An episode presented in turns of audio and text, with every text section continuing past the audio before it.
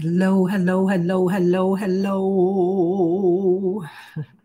Is anybody out there? I'm singing low. hello, hello. Say hi in the chat if you're all there. And I had technology problems today, like crazy. That's why I announced this so late. StreamYard wasn't cooperating with me. I have to tell them what's going on.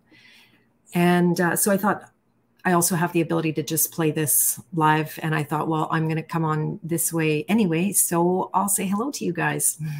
Surprise to me too.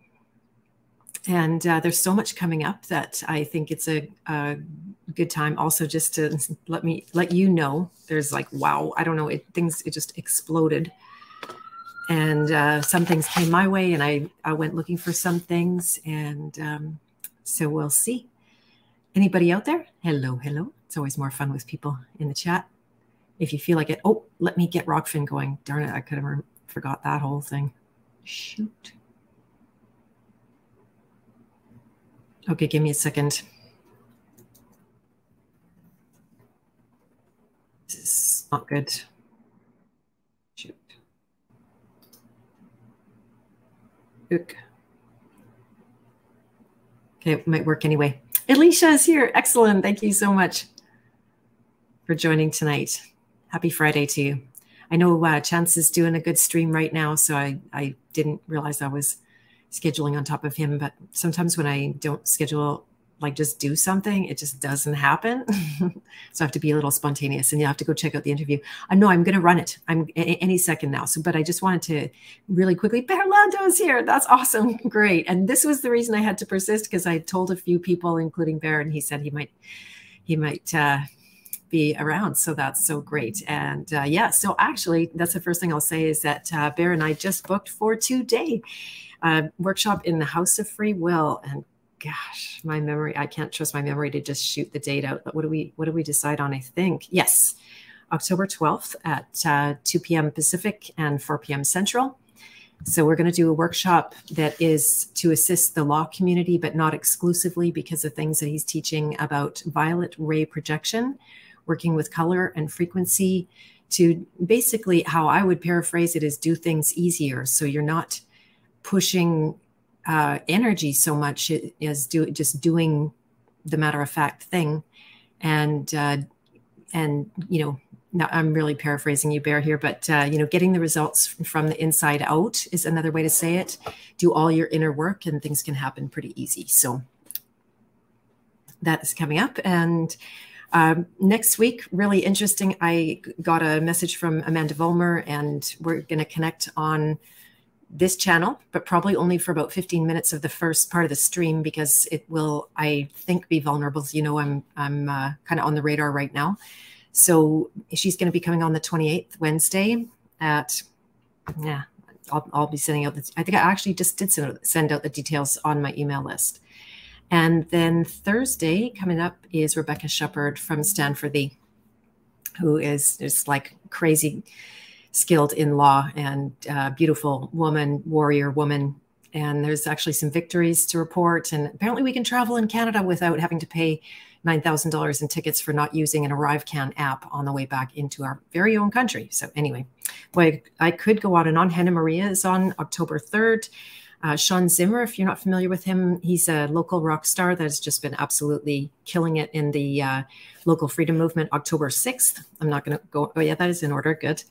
And um, I have a um, very special fellow who's a, an expert in EMF, um, helping people not only to detox EMFs, to literally, technically, you know, shift their homes and do all of that tech kind of work, and also coach people because for the most part, those that have uh, really intense sensitivities to to EMFs tend to have some also maybe trauma in their background or some injuries or something that you know why do they they get into that state and somebody else doesn't? Oh sorry for the subsonics on the on the siren. They've been going all day. Uh, also robert michael i booked uh, october 13th we, i just had a, a, note confirming that from him today. So i think that's about it. That's uh, that's a lot. And uh, if you want to take part in Berlando's workshop on in the House of Free Will, there's a link below to apply to become a member because that will be a members only event. Alrighty, without further ado, I am going to share my screen. And there's Mr. Mike Winner. And it's a little bit into the video. There was um, about, I don't know, 15 minutes or so of uh, introduction. We caught some of it. This is, I think, towards the end of it. And then we're just going to take off. I'm going to be here with you guys in the background. And it, I have to clean my juicer. but I will be, I'll definitely be watching the chat. And if you guys want to talk, definitely let me know. And uh, Rokfin is live. So if anybody wants to jump over there, I'll do a real fast share about uh, with that link, I mean. But yeah, come Wednesday with Amanda Vollmer. I'm only going to be streaming probably 10, 15 minutes on YouTube. Gives It makes me sad, but it's better to preserve that channel and uh, get you guys over on Rokfin. Fakebook, whoa, they just censor me.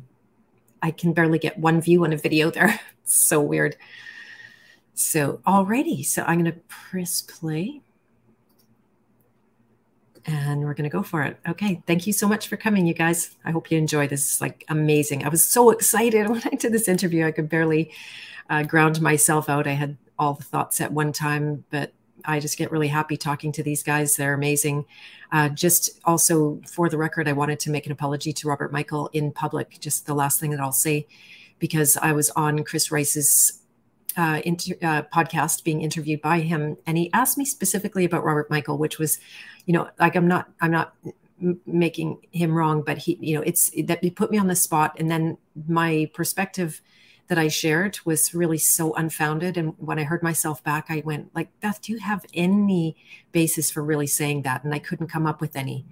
So the first thing I did was uh, message to him, and we got on a call and we talked about it. And he's extremely forgiving and beautiful soul. I, I really love him and have nothing bad to say that I could support at all.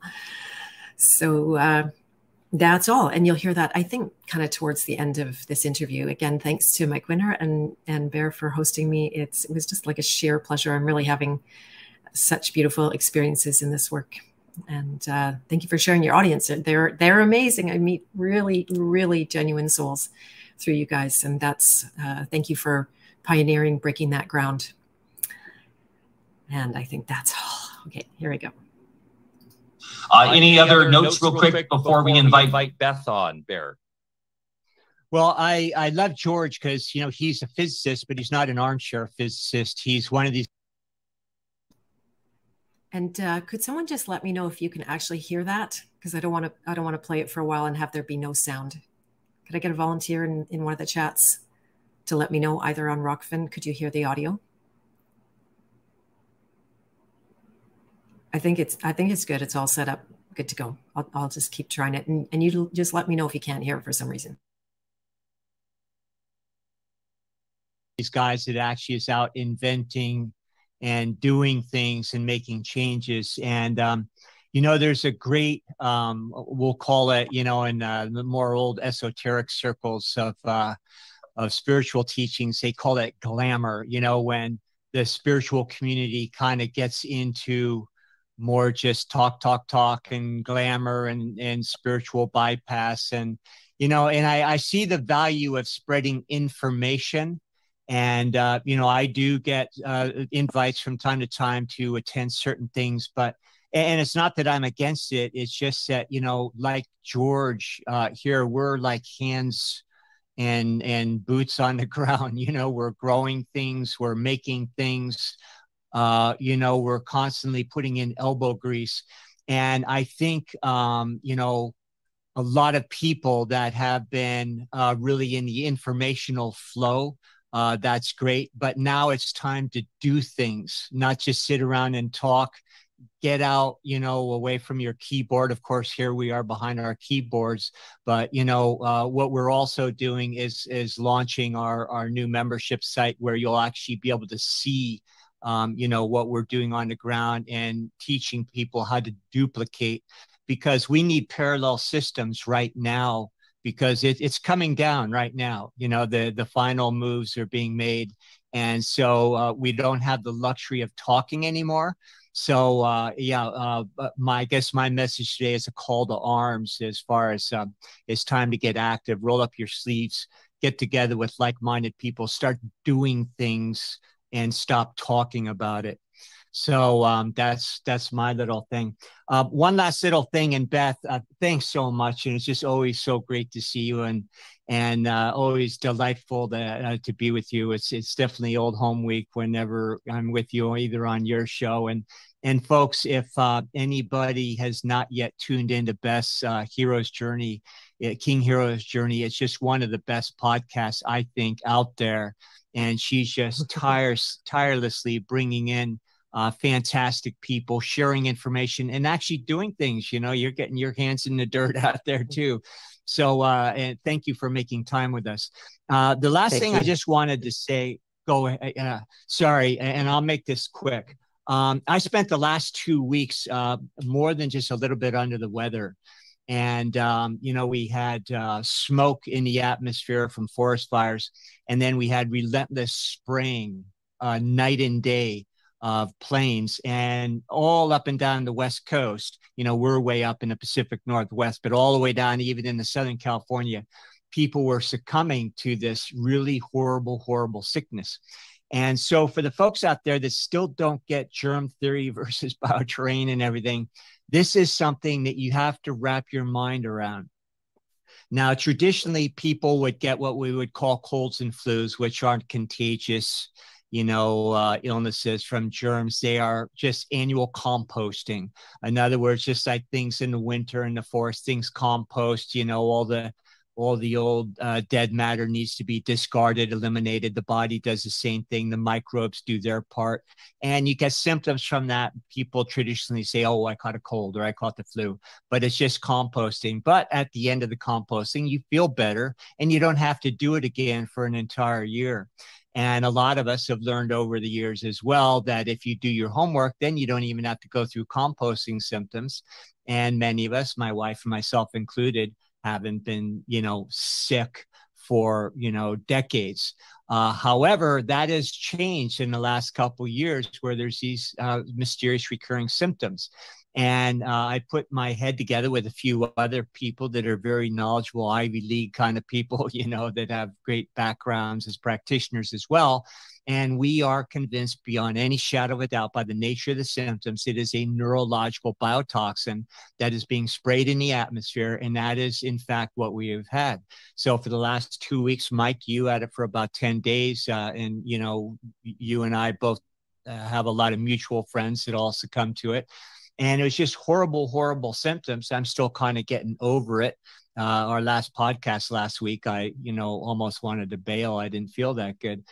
So, um, so folks need to know that there's really, really, um, you know, a need to take care of yourself these days.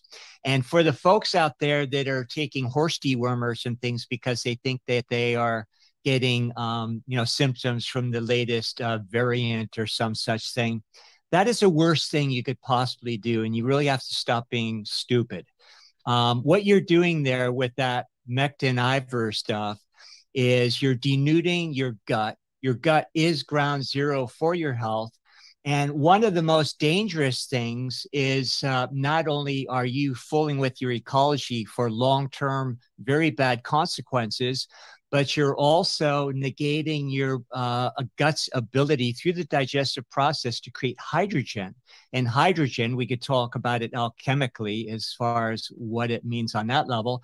But at the level of the body, that's where you get your hydrogen, the most abundant substance in the body, which brings us back to George Wiseman and his AquaCure machine. But the hydrogen is what regenerates your body. And when it's short, which it's short in everybody these days, uh, deficient, I should say, and especially if you've been taking all this other thing and think you're protecting yourself and getting better somehow, um, you're shortchanging your hydrogen even more. So your body shuts down its ability to regenerate and just barely keeps its head above water, and you just succumb more and more and more to whatever they throw at us. So, you know, we need to be smarter than that. I saw this uh, character, Charlie Ward guy, you know, on another broadcast, and he's bragging about how he puts that stuff in all his water supplies at home. And I'm like, you know, you effing idiot.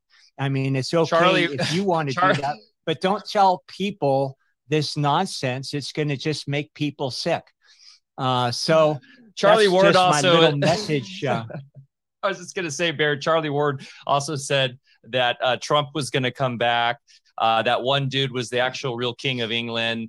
Uh, he's he was on a roll for a while. Uh, GESARA, NESARA, uh, Q. So guys, you know we gotta we gotta have some some true uh, discernment. Go to your heart, discernment. Thank you, and look through the weeds here because there is a lot of bad information out there. But thank you, Bear, for that rant uh, because I've been saying that on our Telegram for going on two years now. So thank you. And for folks that still don't believe in chemtrails and um, and still believe that uh, you know the latest variant or whatever, you all need to be beaten senseless with a wet sock full of dog poo, and uh, just pull your head out because you're you're really creating a drag for the rest of us. You're enabling the people that are trying to harm other people, and you need to stop it. You you need to wise up real quick because this is end game time. Beth Martens, uh, let's give you a proper intro, and we're going to turn it over to you, Mike. Um, let's get this started.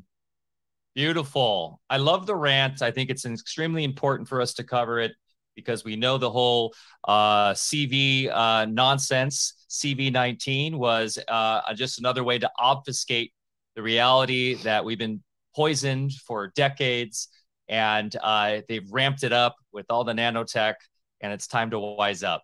So I will. I just want to give one more shout out. Alex Zeck crushed it at this last Miami weekend. He did an amazing presentation on uh, how viruses aren't real. He had a standing ovation. They tried to stick him down in the basement because it was too edgy, and he uh, had a full crowd and he delivered. And I will say this, Bear, you'll be proud of him. He's moving into the residence. He's moving into what is really causing illness uh, in a way I think you'd be stoked. So got definitely got to connect you guys on the phone and have a deep talk on that because Alec is the man and he's only 30 and he is crushing it with truth. So just wanted to give you yeah, and you know, uh, sorry, one more comment. You know, there's a lot of folks out there in that the whole terrain germ theory debate. And and I, I just have to say it, there aren't that many people that actually practice real old school bioterrain medicine. I did that for over 40 years. And when you do that, it's like being in the trades. You know, if you're a contractor, a plumber, an electrician, you know what works. You can prove what works by what happens on the ground. And in the practice of bioterrain medicine, that's why I always describe myself as a blue collar clinician. You know, you're in there with your hands and you see what works firsthand. It's not theory, it's not academics, it's not arguing with somebody over, you know, some test or data or anything. It's like you really get to see what works. So um, I would like to see, um, and, and, of course, it's part of what we're going to do on our platform is to get out some good old school information about bioterrain medicine so that practitioners can start being real doctors again. Beautiful. Love it. Love it all. Okay, this is a great start, which will be a very powerful cast today because we have the great Beth Martens on. She gets all this on her podcast. She's had a lot of these people on to talk exactly about this. She's super hip to all these ideas. And if anybody's being triggered right now, I doubt anyone is if they know us about the whole viruses not being real thing. Um, I'll drop some links in the show notes below to some of our other casts and also with Alex information uh, it's very sound science. And if uh, you have any doubts after watching this, then uh, maybe you need to take a class on uh, classic uh, trivium and logic. Uh, but today, special AlphaCast friend Beth Martens of the popular King Heroes Journey podcast is here for a full update on her life's mission to bring truth to light. Special AlphaCast friend Beth Martens um, is uh, is a business coach, author, trainer, and founder of the House of Free Will in the private domain. She considers uh, this her calling as a life or death thing. Quote, this lifetime or next, you will have to fulfill on your sacred contract. I learned the hard way, end quote. Beth engages leaders, movement makers, entrepreneurs, and purveyors of the truth in amazing conversations on her um, on her podcast and her live streams. But her personal hero's uh, journey is remarkable as any. After a decade as a corporate VP in her family's firm, eight trips to India, and a three year battle with cancer 20 years ago, she used archetypes to save her life. Quote, I survived against the odds. Thanks to awakening my archetypes and discovering where I was out of alignment with my own true nature, my own life's work, and my own sacred contract. The exercise of one's will has long been misunderstood and suppressed to the point that most no longer fathom this reservoir of available power to achieve anything they wish. Often confused with positive thinking, which is the mind or masculine aspect, will can rightfully be delegated to the feminine polarity with its origins in the astral plane of intuition and feeling. Beth, Dr. Lando, and myself will tackle this all important topic and all of its practical implications to a world in urgent need of the right use of will. Visit Beth at bethmartens.com to do a free King Hero archetype quiz to learn where you are on the path of purpose. And you can find her book, Journey, a map of archetypes to find lost purpose in a sea of meaninglessness. And that's available on our website too at bethmartens.com. You can also apply to become a member in the House of Free Will Ministry at www.freewillministry.live. All of those hmm. links are in the show notes below. I have Beth's book, it's phenomenal. Hmm. And I couldn't say there's anything more true right now. I think that one of the number one things we're dealing with, besides the poisons in the air, is the nihilism that has taken over the world thanks to the neoliberal agenda and all the globalism and all that nonsense of secularism. So, uh, that being said, take it away, Bear. Okay. Uh, Beth, again, so uh, so happy to have you here. It's going to be a lot of fun. Um, you know, in my write up, uh, I did kind of key in on that uh, will uh, element there because it is so important with what we face as a people right now. It's just somehow mobilizing that will force. And I think I thought it would be an interesting discussion in light of your House of Free Will and, and some of your fine work out there. Uh, just to see what your take is, uh, you know, as far as what will force means to you. And uh, I did uh, borrow that term from a book called The Right Use of Will uh, that I read a long time ago in the 80s. It was it was a great book back then, and uh, so I did plagiarize that and uh, use it for the the title of our newsletter. But um, you know, let's uh, maybe just catch up and tell us what you've been up to, which is I know a lot and uh, then we can we'll just follow your lead here. So uh, always again delightful to be with you beth. Thank you. Thank you guys for having me. It's a total honor and uh, and joy. I get to be with my friends. It's so good. There's a lot of leisure time that's gone by the wayside. And yeah it's been go time since march 2020 there i i got that uh, you know rocket fuel from behind me and uh, I can't stop myself. I, I was double, double um, doing two things at the same time, which is, is fairly common. Picking up some uh, food from a food group and extremely connected locally with with food people and you know milk people and vegetable people and the farmers and all of that kind of thing it's added a lot of duties you know driving off into the wilds and you don't know where the pickup is that day because it's has to change every day because it's a little you know on the on the QT. And uh, and I was on a meeting. I had my Zoom on. We were, we were talking about the private domain with Jacqueline Milne, and then I'm picking up my groceries, and she's going, "Well, you know, she was irritated with me because, well, you don't have to. You, you just have to stop it. You know, you just have to stop it. You, like like I was needing some, um, you know, someone to intervene or something."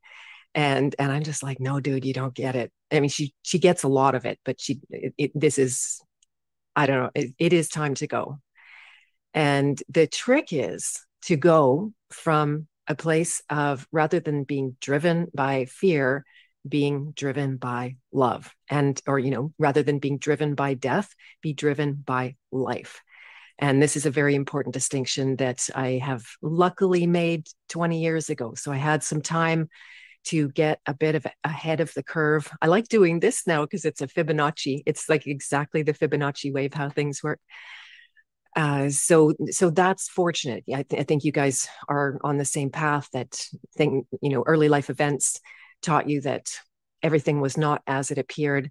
I'm pretty late to waking up, and um, I just got accused of being a baby truther. And two things, I thought this was, was hilarious. Not too many people know this yet. I had Max Igan on maybe five weeks ago to my podcast and it was all cool. I thought maybe I'd get censored, but it was staying up and really good feedback. And I, I love Max, he's amazing.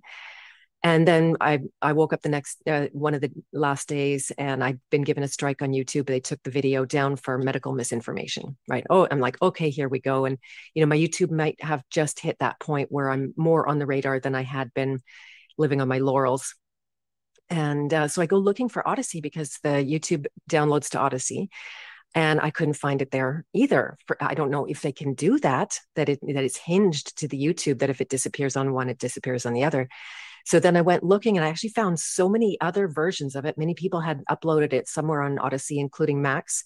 So I went to his version of it and there's a long string of comments. So I thought, oh, this will be fun. I'll, I'll read some comments and hear like, you know, all this good feedback that I'm used to getting. And, uh, and there were trolls in there big time. So they're saying that, uh, uh I'm controlled op and I'm a baby truther. And get this one, the kicker, I'm a guy.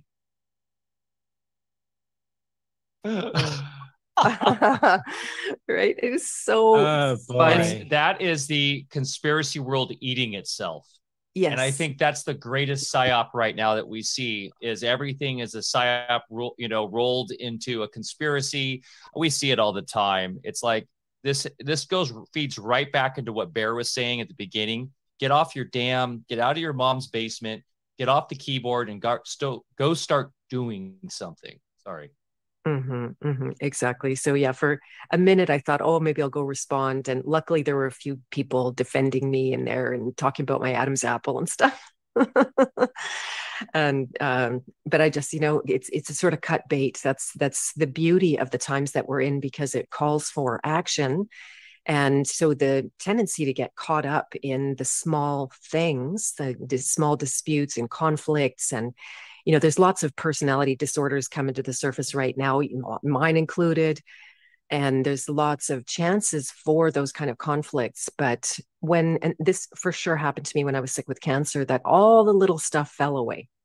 All the little grievances, all the little complaints, all the, you know, irritations, all of that kind of stuff. And that, and that's a blessing. Same thing happened when I had my baby and life turns i'm sure you're aware that life turns into it's all focused on keeping this little one alive. And now i'm the same with my ministry. I have a sprout of a of a ministry. Just started. I didn't even expect I, I thought i would be starting right now but events happened over the course of the summer and it was pushing up and out of me or, or it was saying push push it's time to push that reflex that comes out and it's like okay all right i'm i'm hearing i'm listening and i'm just going to go out and actually right now i'm so glad that i did that and i followed those urges and i'm learning to follow them you know very consistently because if i was where um, you know if i was just starting right now i probably would be incredibly stressed out. And you know having tried to get everything perfect and and it, you cannot learn by or you cannot get anything right by thinking about it. That's that's never in a million years to happen you know you're you're like a rat in a trap. It goes in circles until you start to get into reality. And i'm going to go fibonacci again and you extend out of the comfort zone where you've been before to do something new to take hard action the elbow grease that you're talking about.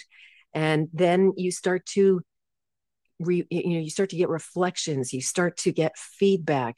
You learn what actually works in reality compared to what was just an idea well it should work in my mind kind of thing. And uh, and yeah there's nothing to replace the real creation the real manifestation the real testing of yourself. What can i do? What am i capable of to challenge all of those internal beliefs that you know add up to some kind of i can't.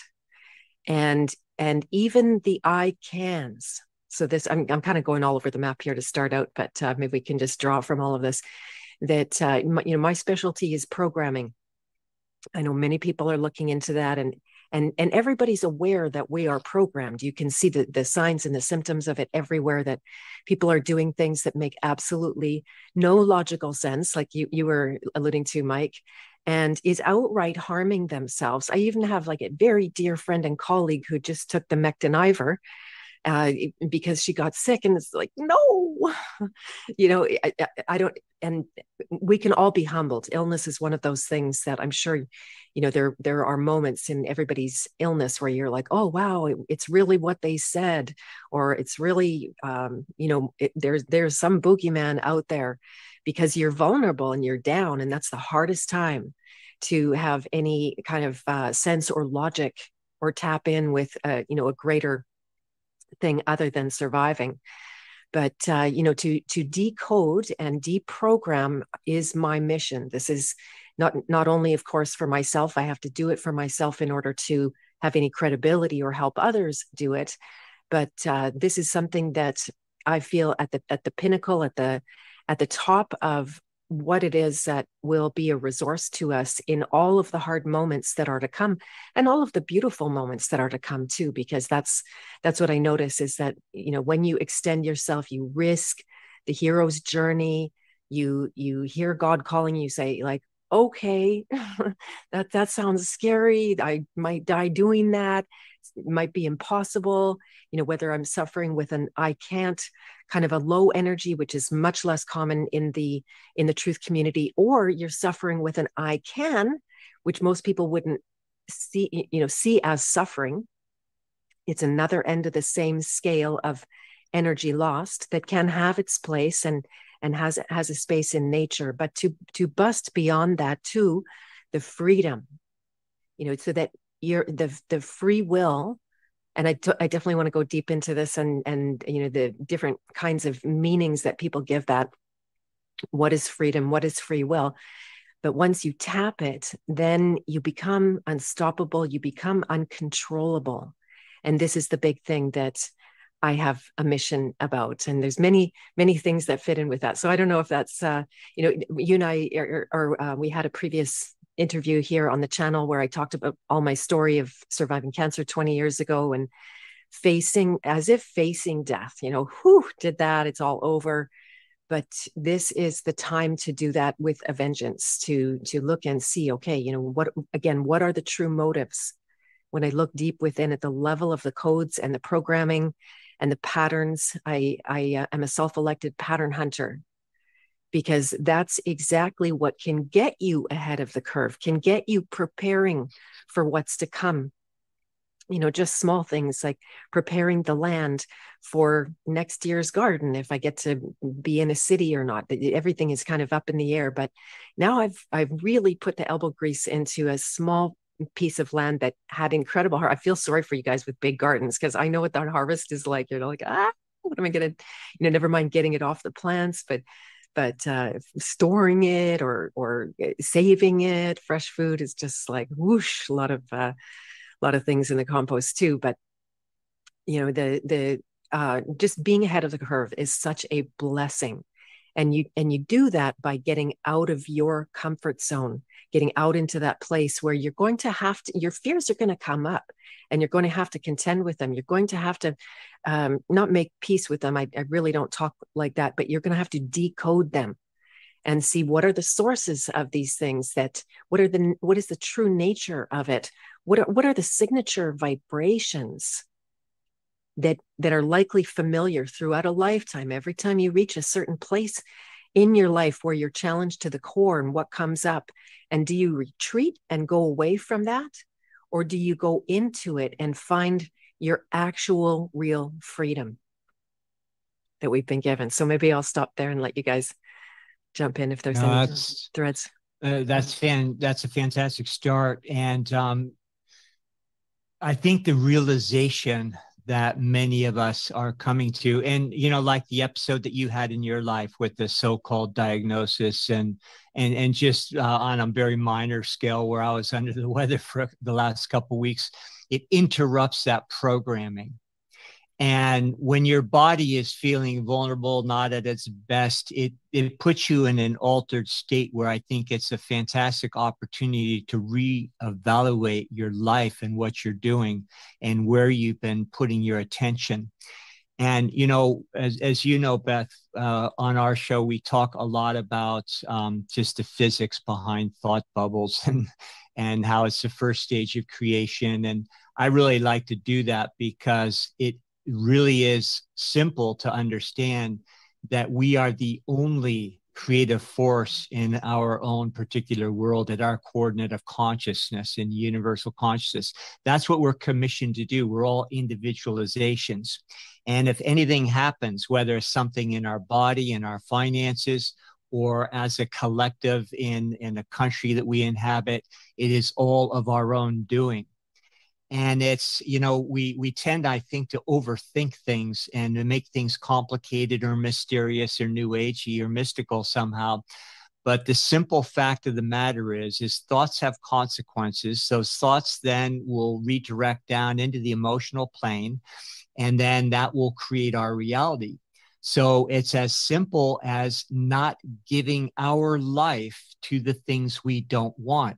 And it's very seductive when we have these the creature class that is out there doing all these unspeakable things out there to not give that our attention but it's the last thing we need to do because they do not have that creativity. They do not have that um, ability to tap into universal life, you know, the creator, whatever you want to call it. So they are using energy, our own energy, as a weapon against ourselves. And we have to stop doing that. Now, that gets maybe a little bit into what really constitutes will, uh, you know, and that's why, you know, I talked about, well, one side is the male then the female, and the female perhaps uh, being that will force. We could discuss more about that. But if you could maybe go into the House of Free Will, your creation, and tell us what that's all about and uh, what your whole intention behind that is. Yes, thank you. I never, um, except when I was 17, had a thought of creating a ministry. I really didn't. And uh, you know, I've done, I think my last count is 217 interviews in two years looking for solutions, interviewing people, not to talk about the problems, because there was plenty of that. If you needed to know what the problems were, uh, you could easily find it.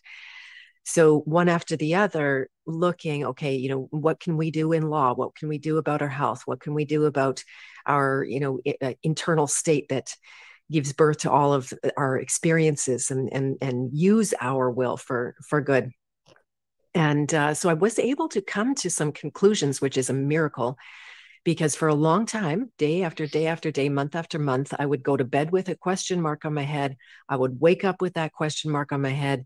And that's, you know, it, it, it, go down a little bit of a rabbit hole and then, and then you hit the, the roadblock of some kind and, you know, find out things are half true or, or you know, actually being weaponized in some way against us. And uh, and then all of a sudden I I started to wake up and and definitely with the help of Jacqueline Milne who I always shout out to these days I'm sure you know her name by now if you've been listening to me uh, who was also on the same track for many years. She's been hip to she's a, a personality cult survivor of the Jehovah's Witness. She calls that a personality cult dangerous one.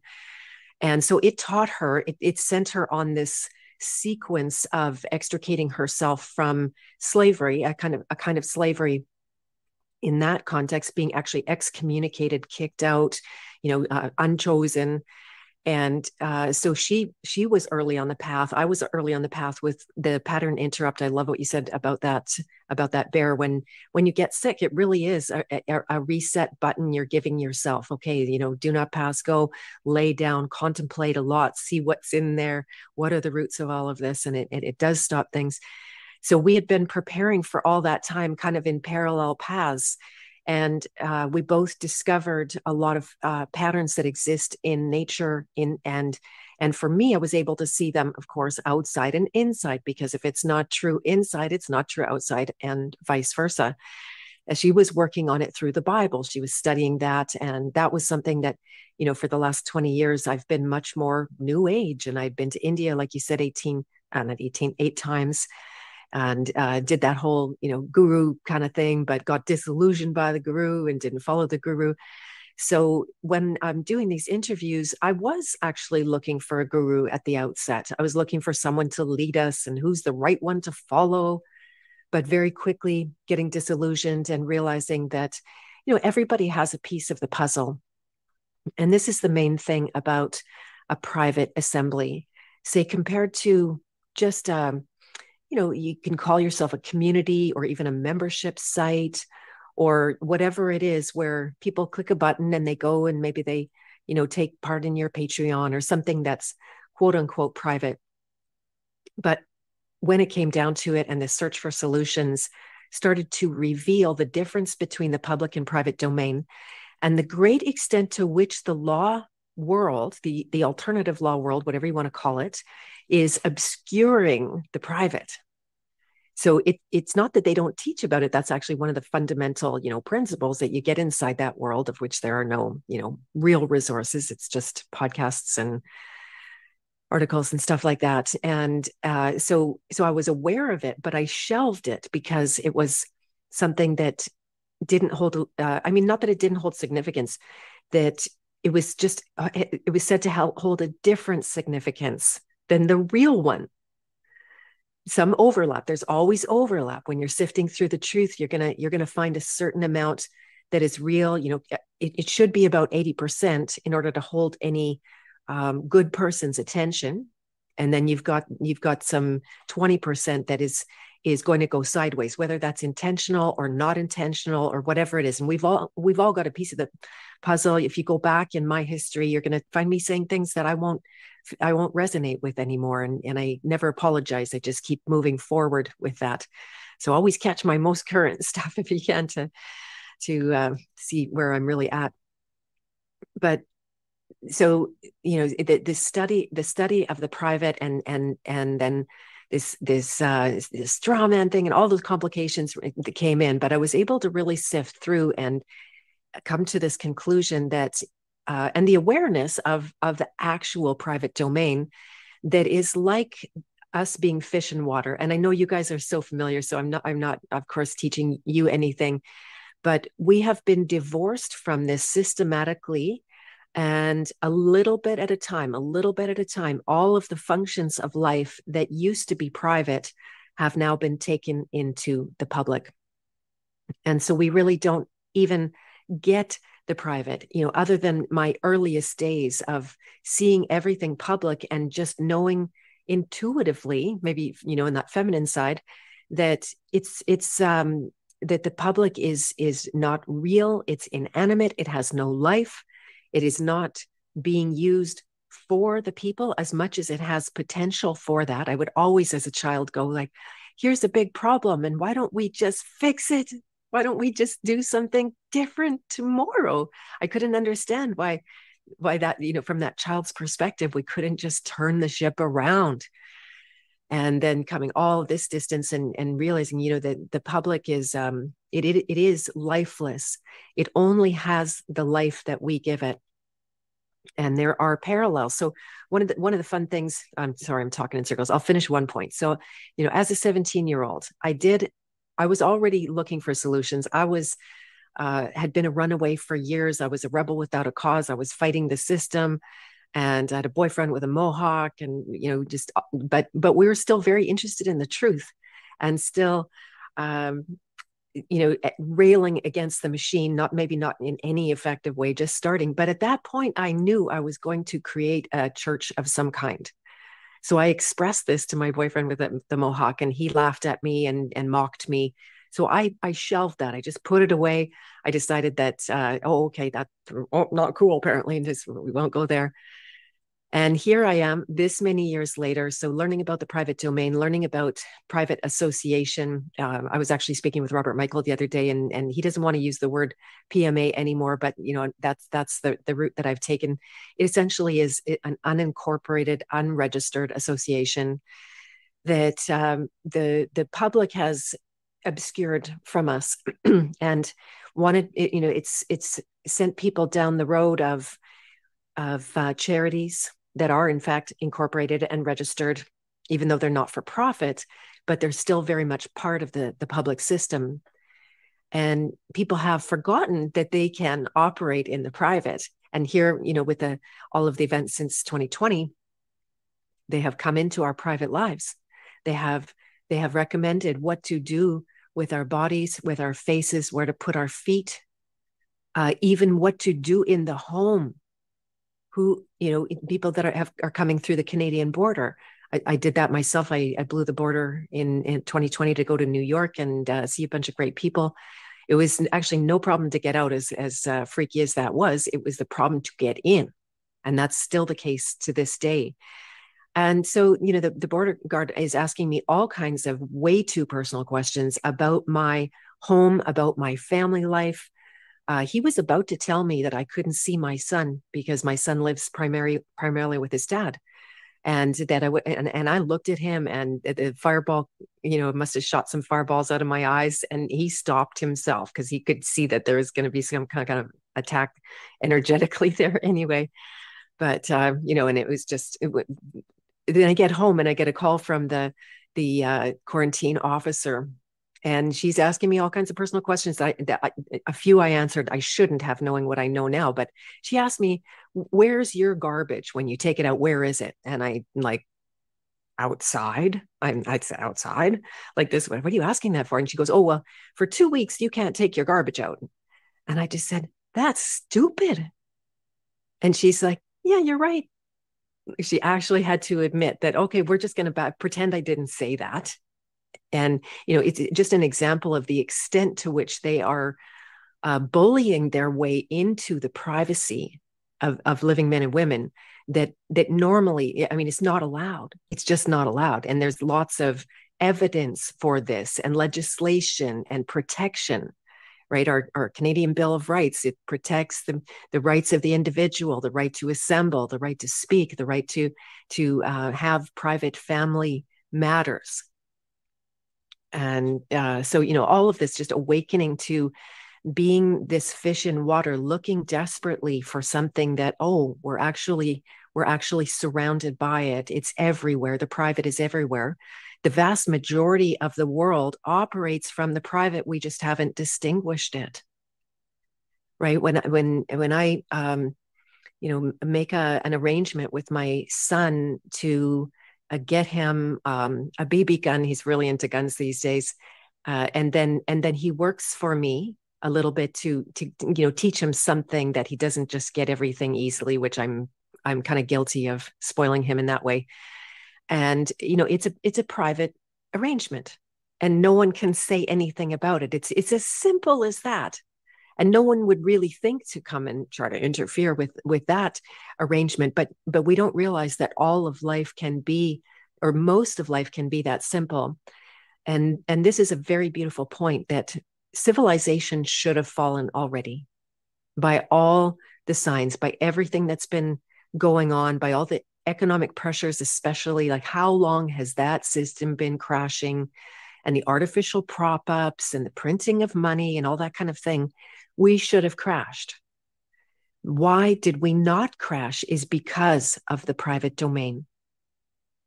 This is an invisible leg of, of the stool that is that is being held up, the three-legged stool. Like I'm unfortunately can't even trace that exact. I think that's Allan Savory in the regenerative agriculture uh, I might be mixing and matching metaphors. Anyway, it's a it's a it's a it's a, a serious prop that holds us up.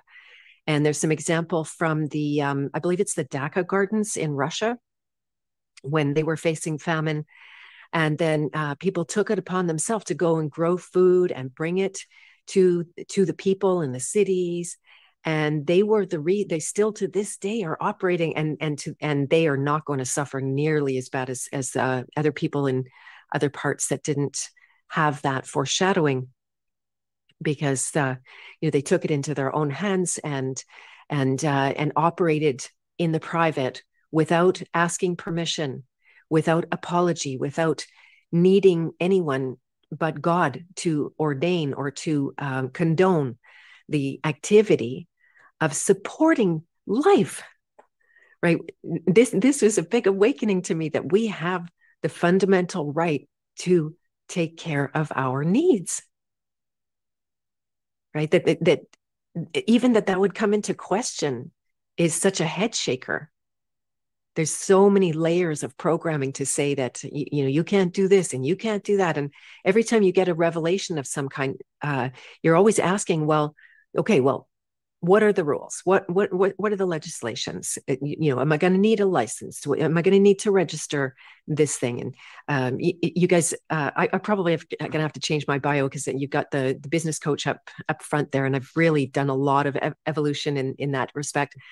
Uh, you know so the pma is not um, it, I think I think it will be actually very attractive to entrepreneurs. First of all, because it's a big investment opportunity, but uh, it is it is shifting me out of uh, a business mentality. As I as you said, I was born and raised in the business world, and I was very familiar with that. A lot of things I didn't like about it. That's why I nearly killed myself to get out of it.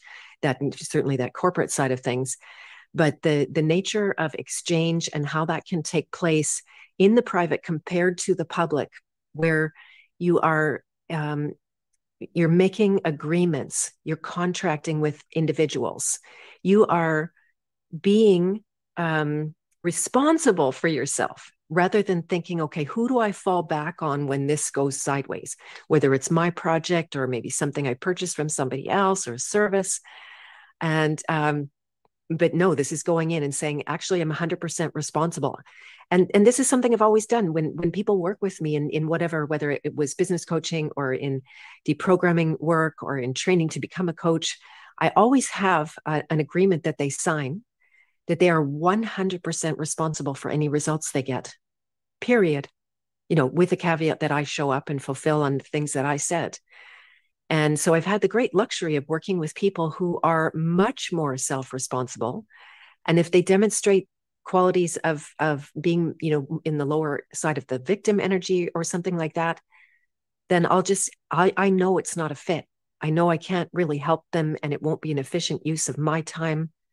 Um, I won't make them feel good. I'm going to be, I'm going to end up heavy on them to raise and heal and get to a place of self responsibility. So, um, now, interesting.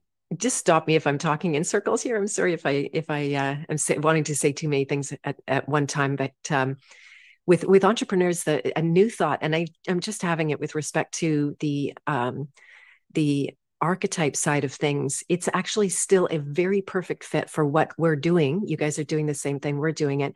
You're breaking ground. You're going where not a lot of people of any kind these days are going. And it's a little bit off the plank because we don't know. We're, we're, we, nobody's guaranteeing us that there's a, you know, this is a system, this is everything that we, uh, oh yeah, it's, it's all uh, packaged up for you and you just have to do it and it's going to work and you're, you're going to survive and be happy and healthy. Like there's just, yeah, I, I would argue the only way forward is by being an entrepreneur because the only way forward is through you know, determining your will through a decentralized, localized actualization of who you are. And as a as a business person, corporations are, you know, these big this this dream that you're going to get this job that's going to take care of you and you're going to work for 40 years and have a pension and all that. That's dead. That's done. The new model is you self-actualizing your business opportunities through your entrepreneurial pursuits. I we Bear and I are that's what we do. we own our own businesses. I have for 20 years. So um, I just wanted to say that we're right in line with you on that. And if people are still concerned about t- uh, toeing the line for their job, you know, because during the whole corona stuff when you were like oh no i'm going to lose my job i'm going to fight against them i'm going to you know send them notices and all this leave leave and become your own thing, right? So it's that simple, and it's that's what we need. And that you mentioned the Dashaks or whatever. That I always say it wrong in Russia. Dhaka I, gardens. Dhaka, Da- or think, Dhaka, Dhaka. Yeah, the Dhaka. I think they are still the number one producer of agri- of, of actual food in uh, in Russia. So they're a great um, representation of where we're going towards the decentralization, right? Of uh, people self-actualizing um, what they need, uh, their like life's purpose through business and through entrepreneurial pursuit just wanted to say that. Thank you so much for saying that, Beth. Mm-hmm, mm-hmm, my pleasure. I knew it a long time ago that we were all going to face this moment where it would be, you know, go against your own integrity, morals, beliefs, harm yourself, or find your sacred purpose and, and bring value to your people. Well, and, I'll uh, say, I'll say mm-hmm. this: harm. The number one principles do no harm, right? The non-aggression principle is what drives freedom right? So every religion has the golden rule. I mean, so if you're doing harm to yourself, man, you're really up against it. But everything should be driven by the non-aggressive principle. That and that is where freedom comes from. That and the right to property. Right to personal property whether that be just stewarding the land of the of the of the realm that you're in or that you you know that's what we're really doing here. But those are the two principles for me. That is freedom the right to property and the do no harm or non-aggression principle. And so if you're doing harm in any way you're not asserting your will in the proper way. You are acting like a child. So i'll just throw that out there too. Just um, uh, just a quick comment. You know freedom is not a license freedom means that you are doing things that will benefit all of life everywhere. That's what mm-hmm. freedom is. Mm-hmm. And the more you give, this is just pure physics, the more you get, the more freedom you extend, the more freedom you have for yourself. So, um, you know, freedom has been, uh, I think, bastardized itself as far as our understanding of what it really is and our Alpha Vedic uh, mission statement in our private, I don't call it a PMA or anything. We just have a private member, you know, uh, sort of affair. Uh, we are a seven generational um, spiritual based group in that we, in everything we do, we have to demonstrate that it will benefit seven generations down the road. Wow. Well, and That's and amazing. Where does minister the word ministry come from? That is literally the act of serving, right? To minister. So that's great that you're starting in ministry because that is your core foundation of what your life's purpose is. And that same with Bear and I and, and Alpha Vedic is to serve. Because when you're serving, you're giving. And as Bear said, that's how the universe works. That's how nature works. It's a give and give more system. So that's beautiful. I'd love to dive more into your ministry and how it's set up and uh, where you're taking that, Beth. Mm-hmm, for sure, I want to talk about that. I'd like to re- just respond also about about the service because that that is mm-hmm. the key.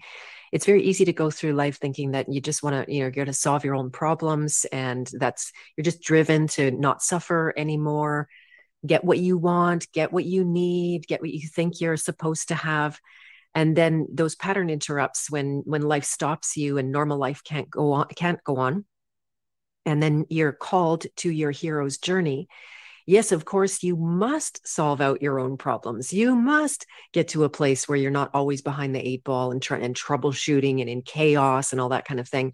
But the purpose of doing that isn't just to satisfy yourself and be happy and comfortable like that's a big lie we're here to be happy. No we're here to turn around and give of our gifts to bring the solutions that we found for ourselves to other people so that you can exponentially help grow the greater well-being of of the people in in your life. And not all people you know there was a time when i would talk about humanity and the world and all that kind of stuff.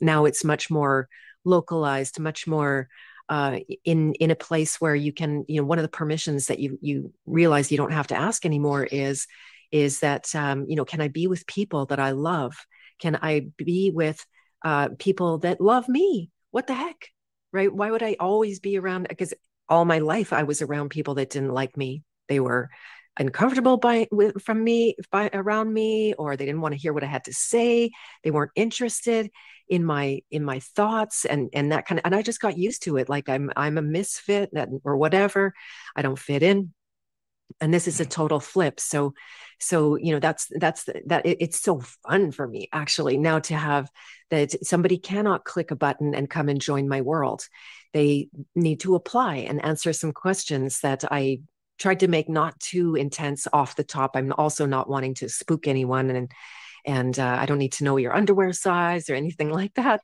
but uh, but I want to I want to see and feel into you. I want to I want to hear your intentions. I want to I want to see what energy you're coming from. Are you are you uh, out of fear wanting to join people and be part of an assembly or is this you have something to offer? Are you bringing something to the table whether, you know, skills or um, support or whatever it is, we all have something to give. Now, you might be very confronted by that you haven't cultivated your gifts. We're all given them, we're all hardwired and coded with certain ways to be in the world, which is really beautiful. I'm I, I love reading that on people. And uh, it, but if you don't do any work with that, if you never roll up your sleeves, if you never challenge yourself or go go into the unknown of like, yeah, I don't know how to do this, but I'm going to figure something out. I'm going to work on it then that will be a confronting moment and, and i hope you're not at that moment in your life but there's no way through it so if you are it's time to cultivate and and get some skills and i and i do help with that i uh, i've started training coaches thanks to the pandemic i thought okay this is the time i want there to be more than one of me not to put myself on such a pedestal but this work this work works when people do it and they're brave enough to do it so I think there are um, 40 coaches now that I have trained in the last two years. So that's really fun. They're at different levels of their own practice. Some of them out, some of them are out there actually helping people and working in a coaching practice in that more entrepreneurial way. Others are doing it more in community and just helping to support each other. It's all fine. I, I don't have any sense of ownership about what they do with it. But so that hero's journey, if you turn around and you help people and you are of service, like you said, Mike, this is the primary function of a ministry. And so the you know say in the classic entrepreneurial more business side if you got a big spectrum from from the public to the private way of operating and giving your gifts and being in service is that the you know on the one extreme on the entrepreneurial side you're you're just all out for yourself and you know the the bottom line you're just building your bank account and everything comes to you and one of my mentors that I didn't choose, he chose me. You know, he had a, I, I believe he had a diamond ring and a, and a mink stole and a real fancy car. And then sadly, he died. He got very sick and he had been sick. And you could see what a, an enormous cost there was to operating from that extreme. Now, he was a good person. He, he gave me a $60,000 coaching package because I helped him and he thought I had saved his life. And so it's not that he wasn't a good person. I wouldn't have agreed to work with him if he didn't have that, but but he was hooked by this drive for him to just keep on expanding and not one business and two businesses and three businesses and five year coaching packages and all this opulent um, possessions that he that he needed to have and and then it killed him and it kind of killed my father my, my dad wasn't quite you know he wasn't the the mink stole guy but certainly very very driven by this bottom line and, and that, that understanding that i mean it's true if you go under then everybody goes under. All your employees go under and all your suppliers uh, don't have that work from you or business from you. So it can be a, a, a good sense of responsibility. But if you and then if you go to the other extreme in the private where you are 100% say everything is the gift economy everything is uh, and I know that I'll get some disagreement with Jacqueline. I was hearing her speaking about this yesterday, where you end up sacrificing yourself. You end up martyring yourself, say, on, on again, another extreme of that sacrifice that might not be sacred. Might it might be and it might not be. And you don't know sometimes until you get there. So the you know the, the the big point is that the the abundance that would be for one person in the in the extreme side of the entrepreneur is in the private in a ministry it is to the benefit of all the members. And i've always done this anyway. Everything i've ever made i have invested back in my work right? I've just always done that. It's it, it's been a natural what else am i going to do with it? I don't have any other uh, interests. It's, it is my whole life. I've managed to make my purpose my work. So I'm up every single night late and and then you know well what do i do now? Just lay back and and uh, melt on the couch. That actually sounds pretty good right now. But uh, no i'm gonna i'm gonna look at and i'm gonna watch one of your interviews and i'm gonna get more current on what you guys are up to and i'm gonna make some notes about this interview so i feel a little bit prepared coming to it and uh, some people were like oh stop working. You're you're a workaholic. And it's like no this is my life. This is my purpose. I will do it until the moment i die. Beautiful. I, I have an apropos quote real quick, Baron. I'll let you comment on this idea of uh, going so into the private that you're just uh, all by yourself, you know, idea that you're kind of alluding to, right? That extreme which of course is not what really being in the private is. Being the private is uh, exercising your will how, as you wish in, in society and being able to effortlessly uh, navigate through society as a sovereign living man or woman. But I love this quote. This is in my pal David Salmon's email uh, every time he sends ah, out. David, brother David. A child that is not embraced by the village will burn it down to feel its warmth. African proverb. Wow. Yeah. So That's brilliant. That idea, right? That sacredness that we're all one, we're all connected, brothers and sisters. I did have a sort of a transcendental experience in Miami last weekend. It was a very spiritual one. There was a lot of quote unquote light workers. And yes, uh, we're speaking of Ringing Cedars series right now because the Dashnaks or Dashnaks you brought up in the chat, right? That's yeah. the uh, and um, and uh, we were talking one thing anastasia says in i think it's book four is she mentions if you really want to know if a spiritual leader or someone who's who's who's engaging in spiritual practice is is actually legit or not extrapolate what they do on a daily basis to the if everybody in the world was doing that.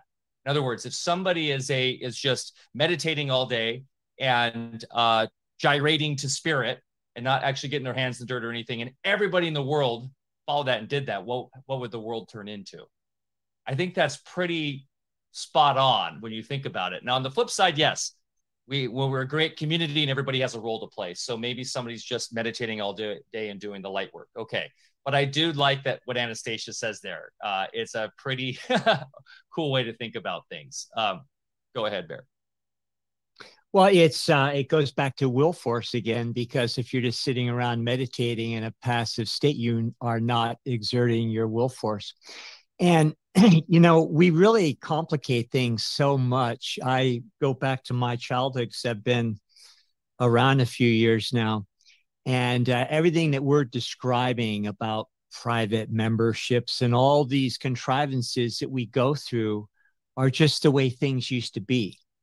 Um, when I was a kid, the majority of people were independent business owners, not employees. And now the whole thing is flipped.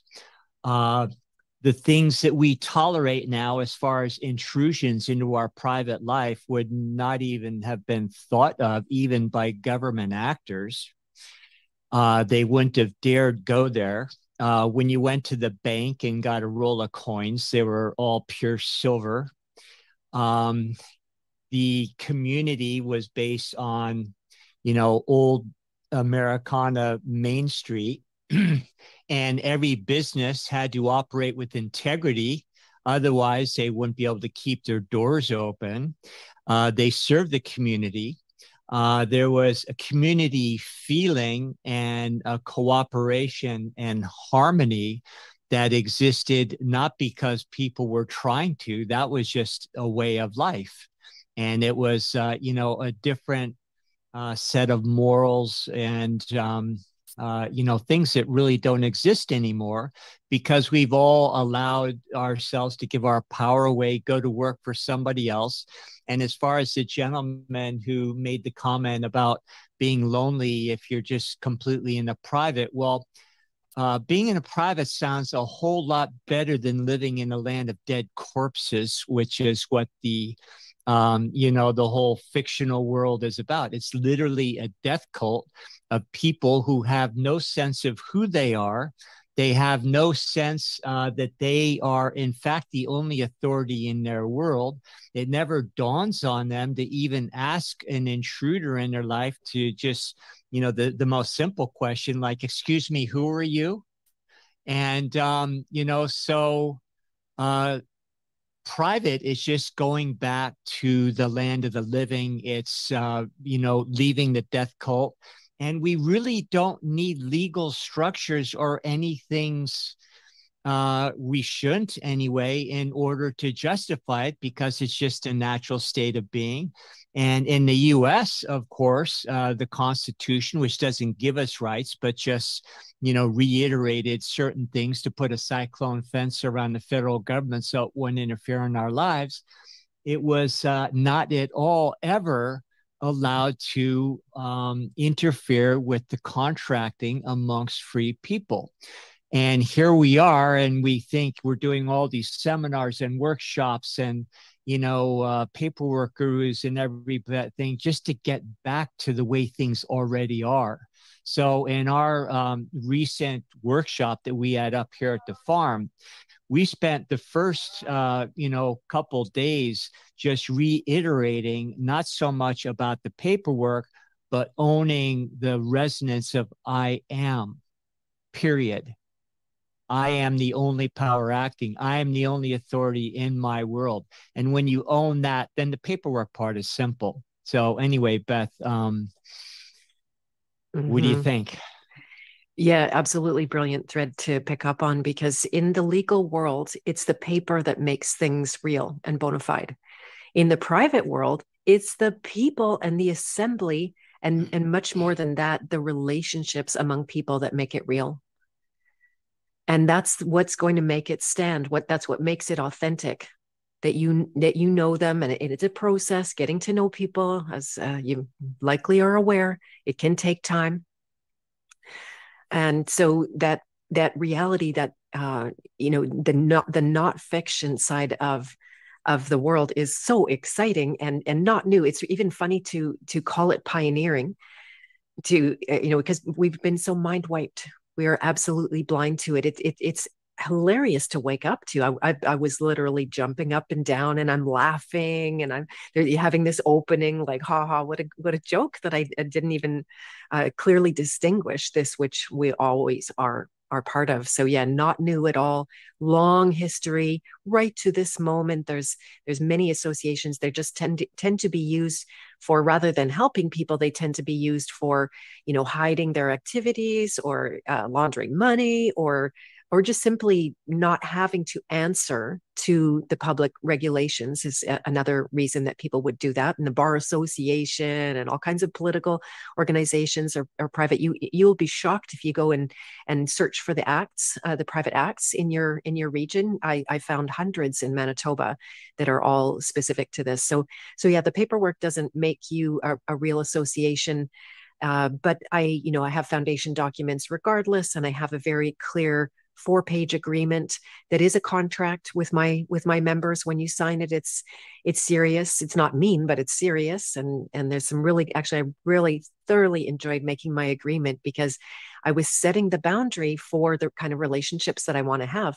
And then lo and behold the people who are who are joining uh it's it's like gold when i read their words and their intentions and and their the way they resonate and and um just the the realness, the beauty, the I don't know. It's it's fun for me because I get to be around my people that I never earlier in my life thought even existed. So it yeah, it's it, that that reality, and then working together, and um, and and the ministry. You know, the, the the one of the primary foundations of the ministry is fellowship because this is something that we lack and, and very obviously that they tried to take away from us that we couldn't get together with our with our brethren. To redefine the family this is something that i've uh, i've enjoyed hearing about in in the bible when um, jesus was teaching and his mother and sister and brother were outside waiting for him. And someone said oh your mother your sister and your brother are here. And then he said hmm who is my mother? Who is my brother? Who is my sister? That one that that works for God, or some I'm paraphrasing there, but that one that does God's will, I believe, if we get back to the theme of will. These are my brothers, these these are my sisters, this these this is my mother, my family. And many cultures in the world, they I knew this from my degree in anthropology, how every kinship system around the world is different. So, you know, we might say bro- our, our brother and sister, but our cousins are not our brother and sister. But in other cultures, you don't know the difference between a, a cousin and a brother and a sister. It's the same. And what that means is that you're going to look after your cousin the same as you look after your brother or your sister. Or you're gonna you're gonna trust them or you're gonna have an intimate life with them at the same level. So these this redefinition of family uh, the the symbol of the household. I'm, I, I was thrilled to be able to create a house because that exactly is the definition in the private of of this private domain. And it's my house, it's my living room, and and I get to say who comes in, not in a tyrannical way, although that is one of my favorite things about the private domain that it's not communism, it's not a free for all, it's not a socialistic. Oh, everybody vote and we'll just do what you want. So it's to the benefit of all the members but I still get to, as the founder, make all of the core decisions. I'm open to much contribution because a ministry, like I know for a fact, I cannot single-handedly do this project. It's already way bigger than me. So i'm calling in a lot of people to assist. I've got trustees that do things for me. I've got people. There's a, a law guild side to the, the ministry and there's my whole law team over there doing their thing very well. I'm i'm literally just uh, holding the ship together and they do all the law stuff.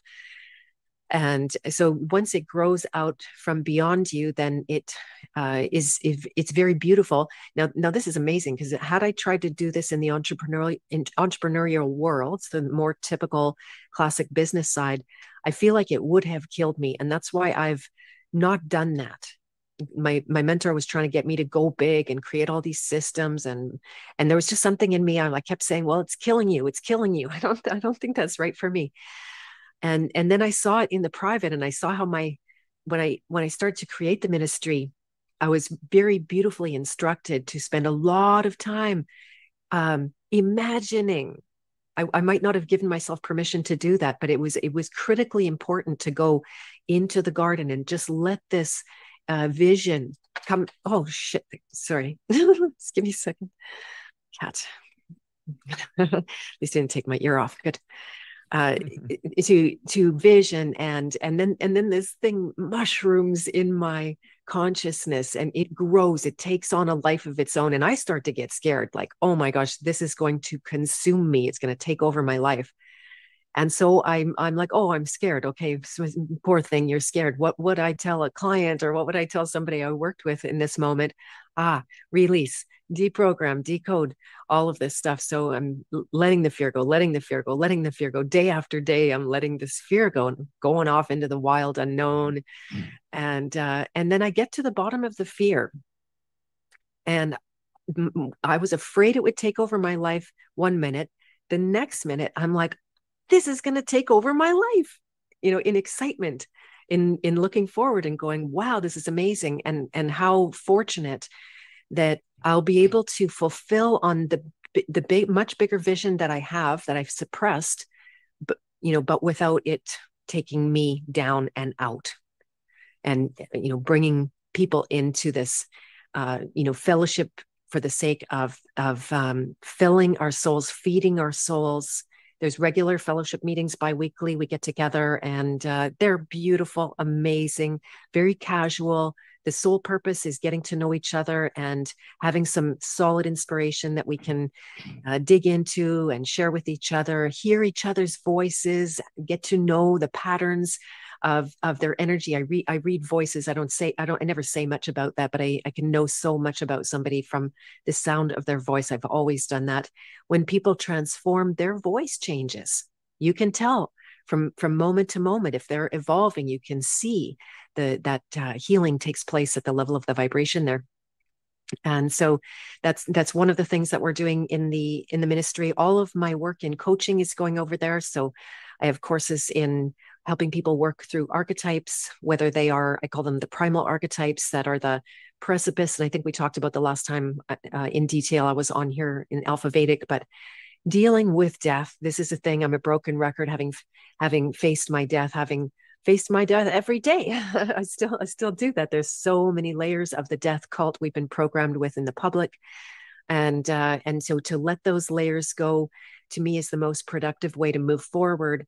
It uh, it gives you energy, it gives you life, and it will give you the impetus to take action. You can't even control it, right? The thing that you felt stuck with, you had resistance about, maybe you knew you needed to do but but you couldn't do it for one reason or another and then all of a sudden when when that programming isn't there when the it's it's the life is is allowed to um, be free then it has a life of its own and it will it will you know i'll literally jump up and out of my seat and i'm like oh okay here here i go just coming through me whatever whatever it is. So that's the nature of the private to be able to grow organically. It um, the life is favored. If there's time i don't know what our time is like but i would love to talk about the archetypes of the the public and the private domain after uh, just sharing a little bit more about what's happening in the in the ministry so um, sure, absolutely. Keep going, keep going, keep going. Don't worry about okay. time. Okay, fantastic. And uh, yeah, so learning the tools of how to turn your your struggles and your challenges into a door. Eh, they're not turning them into a door, but just to see they are the door to freedom. So your your obstacles, as I wrote about in my book, and I think I have to credit somebody, but I'm not sure who that is, that your obstacles aren't in your way. They are the way going through them. Learning to not turn away from discomfort, whether it's physical or it's emotional, it's mental, it's spiritual, all of that discomfort is EMF tied up energy, blocked energy. It's creating discomfort for a good reason, not to torture you, not to make it difficult for you or mm. give you some contrast. I'm totally not down with that. Oh, we need that terrible contrast in order to have a, a good experience. It's it's pushing you. It's saying, please, could I come to the light? On the on the theme of of today as well. Could I please come to the light? I'm in the dark and I'm I'm I'm relegated as a troublemaker. That that's my only function is to make trouble for you so i could get your attention. Now i'm personifying that. I want to be very clear. It's not other than you. It's simply your own life energy that has been uh, invested or divested whatever is the better word into a hidden place inside yourself that you can't see and you're going to feel like you don't control it. You're going to feel like it's not you like it's some enemy outside force causing chaos in your life. So by allowing all of that stuff to come up to your awareness, by being brave enough to look at the ugliest parts of yourself in some cases, that and it's going to come. You don't have to go digging and searching and looking for that stuff. Life is going to show you where you're not in integrity where your morals aren't where you would like them to be where you're you know the levels of honesty and truth this is something that i'm forever um, refining and seeing deeper layers uh, you know, it actually becomes more painful as you go along to see small uh, breaches of integrity. There's this knife in the solar plexus. Like, oh, okay, I'm gonna have to go and apologize. Like I was, I, will just say it. I, I, I have to stream an apology to Robert Michael. I was saying something about him on on a stream, and it was totally unfounded. I was I was literally blurring two situations, and I said something about him, and I shouldn't. Have, I I actually don't like when people corner me to give an opinion about someone in particular because I'm going from a lot of intuition, some facts, but in this case, a bunch of misunderstanding. I literally misunderstood what was going on in a crow episode and just so I just ended up calling him and we had a, a really good talk and, and talked about this and, and came to a place of of uh, actually you know greater relationship which is always the potential when you own your shit and and uh, he was he was so glad that I came to him. Yeah. yeah, yeah, really amazing actually. And and but it was it was something that immediately as soon as I saw I had done it, it, it I I had the pain, I went into the pain, the pain motivated me to to uh, you know get my freedom to feel uh, to let that that uh, dark energy go. And then immediately i talked to him and and it's it resolved in 48 hours from when i from when the pain started. And those kind of things can you know historically go on and on and and then and then you have to push them underground because you can't sustain pain in in your awareness for very long. It becomes a torture to the soul. That's why we have to suppress pain because otherwise you couldn't go on with your normal daily life. But if you train yourself through this work to unsuppress all what god is giving you it's all god given it's all your gifts it's all the either you know the pattern of some kind of freedom or the inversion of that pattern. But it's still the same right? It's just turned and, when you get in that habit it's not an ominous task after a while. It becomes a joyous opportunity. It feels very freeing. And uh, you know it becomes i think more of a little daily game where you know you see these shadows come up and it's sort of a game of gotcha you know and you go ah and then you use your internal tools to clear it or if it involves somebody else like you say you do the same thing and and it's a very wonderful thing. It's not something that you shy away from but you embrace completely because you feel that you know greater freedom with every single little thing that you confront in yourself and then realize that that is not you anyway.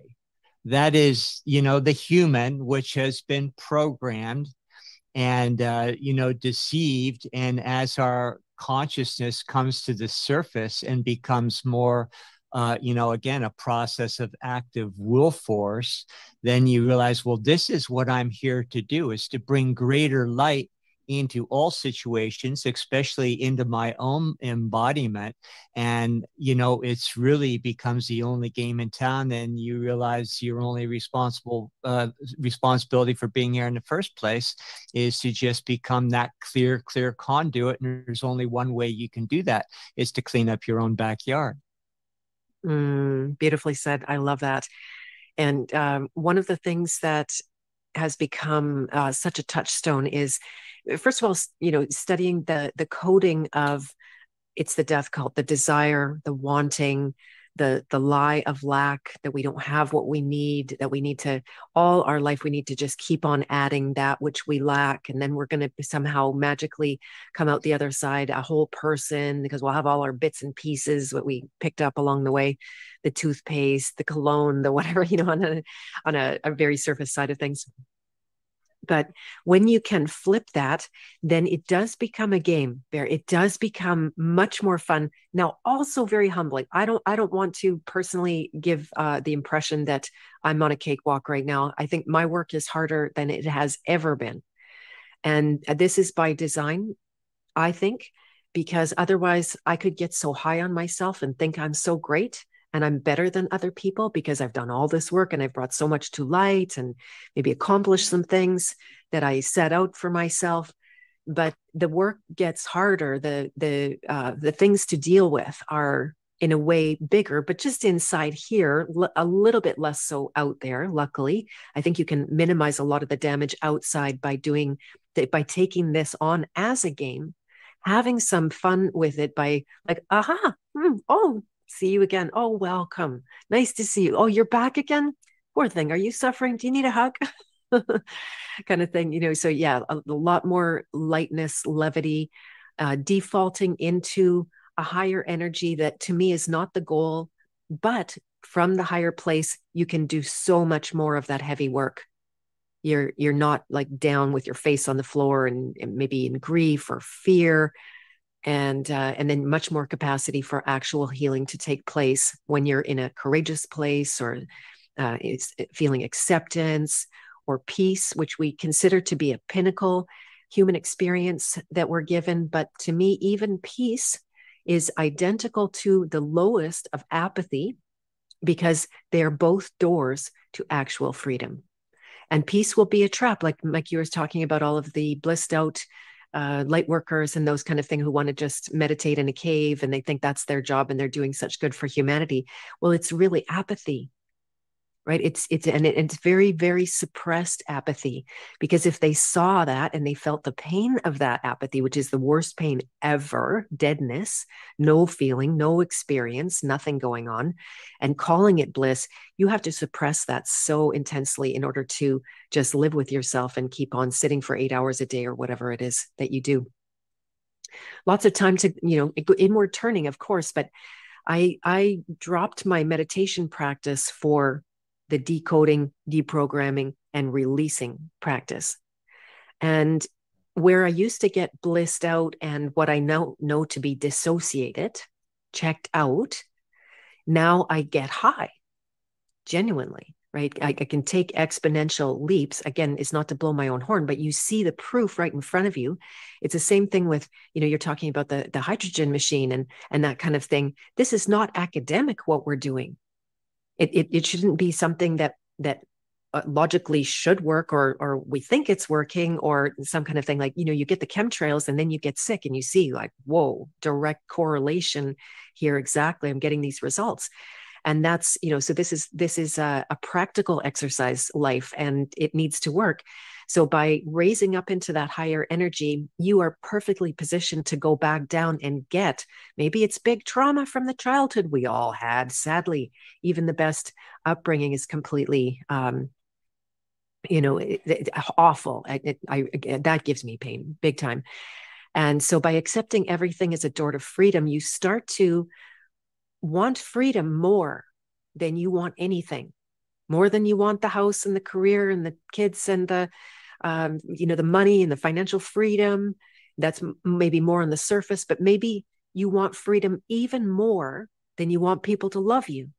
You want freedom more, than you want to engineer and control everything around you. And, and you even want freedom more than you want to live and survive right and that's that's that core where you meet yourself and and the programming says no no you need to want survival you need to want that. You need to chase that all day long. You need to do all of the activities that are supposedly going to support life but if they're driven by this fear programming then you're pulling death in. This is what i discovered. I was doing all the best things for myself as a dying person. It was pulling death in because of that core program that was uh, calling the death in. Once you see it, once you recognize it, then you have a new choice. Then your uh, free will becomes apparent to you. Before the free will, it's suppressed. You don't see it. It's like it's not there. It's like decisions are being made for you. It's like your programming is is calling all the shots, giving all of the instructions, and you're just like, yes, sir, yes, sir, yes, sir. Run here, run there, whatever whatever you you can, uh, need to do. And so by by this flip where you turn into again the, the theme of the private the, the, the responsible one and oh well i will take care of this. I have been given and imbued this free will of choice. Now i can choose a different thing rather than to listen and take instructions from programming. I will step into this role of the boss. I'm going to give the instructions. And and instructions can be simple permission to to move. Oh you stuck energy poor thing as if again separate from you not. You're you're welcome to move.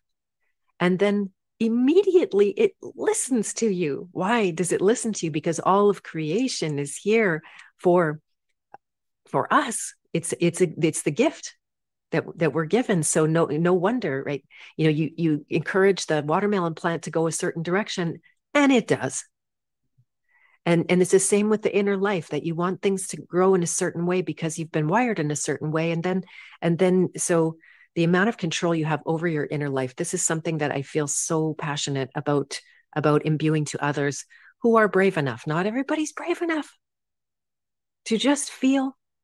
And there's so many bad feelings or feelings are weaponized against us never mind at the level of the the spirit and the abuse that has been enacted on us that's that's way bigger than emotional and physical abuse spiritual abuse and so these are tried and true tools they just work when people come and they want their freedom and they're willing to take on the game of it then um, that's something that I'm so passionate about, as you can tell. Uh, I'm also training coaches. If you guys don't mind me saying, I've got a mm-hmm. uh, training the classes for seven months start next week, Wednesday and uh, we're almost full but there's a couple of spots open so if anybody is feeling the calling to not only do their own healing work but also to help others then uh, put up your hand email me um, from my website or um, i'll just give you my my email beth at bethmartens.com i don't think it's a big deal to to say that. And uh, so i'm very happy to to help others. And they take the biggest risks of all. These are the brave ones. You should have seen we had a, a little bit of a meeting the other day and the, it's you can see how scary it is for them. They know they're going to meet themselves. I've been in that situation many times. I have a lot of compassion for that and and and cheering up and down. They're just like awesome beautiful souls and uh, so I, mm, I think that's one of the most important things you're doing, and that what we try to do is we try to inspire people to realize that they need to be free, because I think that's really what we're up against more than the the act of initiating your freedom, but is reminding a lot of men and women out there that you know you actually want to be free, because most actually out there don't even want to be free. They're very happy giving away their freedom for convenience. And so, and that's due to how we started this like nihilism, right? That has been um, is, is literally the real virus that has taken over the world. And people are happy and content to not actually be a living man or woman, to be that corpse. And so, when we can inspire them that life is an adventure and you should embrace every moment, and that there's so much more magic in the world, and you can truly engage in happiness that isn't hedonism, happiness through serving, which is where you really get the true fulfillment. You're I've seen it happen. I've seen people's lives change and like through music and sky where they've w- woken up to this and they're a completely different person. You're right. Their voice is different. Their attitude, their life, they move, they like live in a totally different reality. so i think that's so important beth is what you're doing is we're literally inspiring people to wake up that we should be free and that there's a there's a there's much more to life than what um than what is uh, given to us in the general public in the corpse world. So i just wanted to thank you for for this ministry and what you're doing. And yes i would love to also kind of go into the archetype stuff and and all that uh, as well because i think that's a higher understanding of how we're each unique in the way that we express our freedom. Mm-hmm, mm-hmm. beautiful. Um yeah. Oh my gosh there's just so much in there. The, the the beauty is i want to i want to comfort people at least because you know if you don't feel that desire for freedom all it means is that there's stuff sitting on top of there. So we are installed that is that is probably our most core freedom is is uh, pardon me our most core programming or co- you know um encoding by god. I know we get into um, some semantic word problems here or i do anyway. So freedom is already there and the, all the doors to freedom are installed. You do you don't lack anything that you need for freedom. And then and then the practice of wanting it. Because if you want anything else it's a trap. And, and this was something i wanted to say about uh, about will that i had just realized for myself. I would always impose on god or creator or however you however you frame that that God wants us to be happy. God wants us to have what we want. God wants us to this and that. I was always, I always catch myself in that God want, God wants uh, thing. And there's something not right about it. And I finally saw how the, in or at least framed for myself, that the, the awakened side of wanting is willing. And so you, you can trade that wanting for the will by letting the wanting go. You can't bring in the will. That already is. That's hardwired. That's the force of life itself that wills to grow, that wills to create, that wills to thrive and and and be fully alive in the world. And then and then to to um, tap into the nature of that wanting that is the but if you want freedom then it's your ticket home it's kind of like a trump card or i guess people don't say that trump thing anymore uh, but it's it's it will take you home. If you if you hammer on that that desire for freedom you remind yourself over and over and over again that you want freedom then all kinds of things can naturally come into uh, play around it. And so yeah if we if we jump off and talk about the archetypes of the public and the and the private this was a beautiful revelation that I had with uh, Jacqueline Milne over many hours of conversations. Like we we got on the phone sometimes night after night after night, and we're just comparing notes and seeing how she found patterns, and I found the same patterns from completely different sides. And um, so in nature, you know, so we're familiar with the public and the private domain to some extent, although of course the private has been mangled as a concept. So we take, you know, we have words for private that don't mean private at all uh, like we're talking about, you know, just a say like a private site, Patreon or something where the the public can't go. That we think that's private, and we've been taught to our our privacy's been weaponized against us, so that um, you know we're hiding from we think the beast with screen names and a different name on every platform and you know different emails and trying to slip around the beast well i just want to break it to you guys that you're not you're not getting past the beast. That, that ain't working. They they they know who you are. They know how to find you if they if they want to you know uh, connect all the dots they know it's you but we're hiding from each other. And and uh, the message of unification this is also very key inside the the archetype of the the private and the public that um, I will. I'm actually going to come back to that. So so let me let me focus. Too many exciting thoughts at one time, you guys. Hmm. Uh, so so when you look out into that this system that we've got, you've got you've got that public. They've turned into hmm. a a, a predator right so the, the public energy all by itself like archetypes are never there's never a wrong archetype there's there's either an awakened expression of the archetype or there's an unawakened expression of the archetype that might actually be interacting with what I know to be evil forces. Hidden is not evil. Hiddenness is is innocent, but it interacts very easily with evil. And I feel like that's exactly what we're dealing with in, in the public right now. You look out into nature, and if the predators become too numerous, they're allowed to thrive for one reason or another, they kill off all the prey and they destroy the ecosystem that depends on them. So I know you guys know this. And and it works the other way around. If you destroy the predators, I know you know men men have tried that many times to take out all the coyotes or all the wolves or all that. And and then guess what? The the prey become predator on the land. Right. So there's a certain installed um, kind of you know uh, state of affairs in nature that you can observe at many many levels. So this predator and the prey it is the it is the public and the private. It is also the left brain and the right brain. And then lo and behold the masculine and the feminine and right? it's really it's really about balance because um, as marcia ann said so fiddling in our i am the living law course resistance is persist persistence.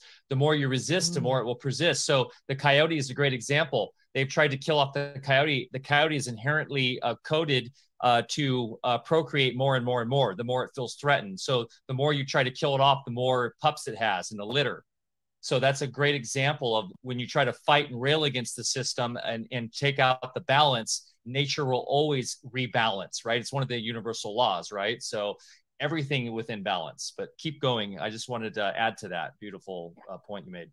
Mm-hmm. Yeah, you absolutely have it. So that uh, that will I was caught in it my whole life, hating the public, hating the system, hating the beast, hating this, and and and to me, that's a that's a psyop by design, because if we manage to take out the public, oh boy, we're going back to caveman days, and not very many people are going to survive that. So, and it won't be pleasant. I don't I don't think.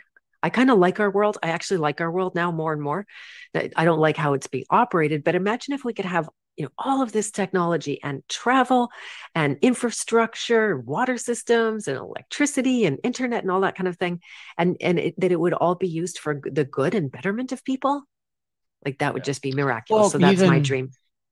even the irs could have a use um, you know they are a, uh, a bookkeeping accounting uh, organization and if they were be uh, you know re-relegated to their original purpose which is to track their own employees which are our public servants then uh, the public servants wouldn't be um, you know able to get away with the corruption and be used the way they're used as a weapon against the rest of us. So it's just that you know we have to get everybody back in their lanes.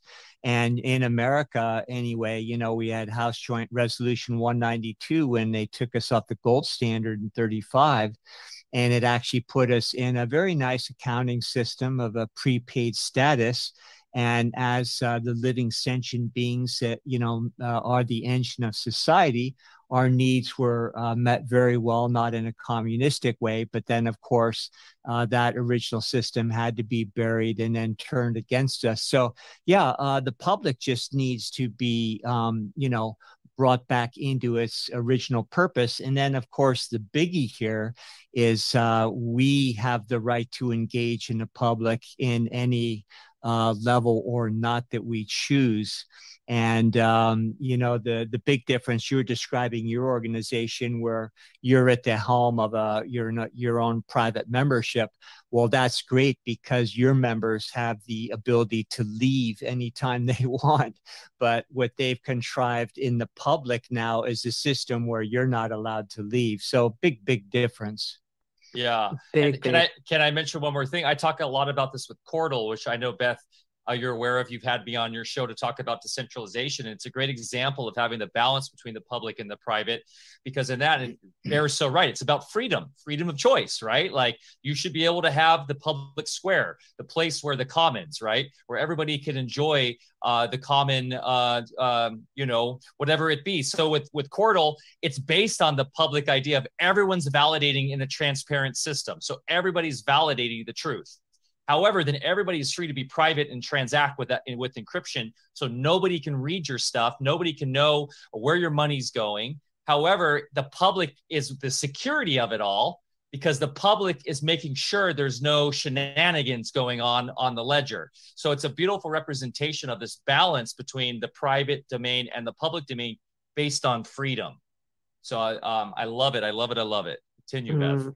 You guys were so way ahead of the curve with Cordal. I was rethinking, uh, not rethinking, but just thinking about it again last night, and hmm, it kind of kind of sounds like we. Uh, I might I might be over there in your living room in that Cordal space we need to get your website up on Cordal. You know, we've been hosting yes. websites now for free for a while. So let's get your website up. And I actually bought colloidal, really high grade colloidal silver with Cort last week. So commerce I is heard. happening.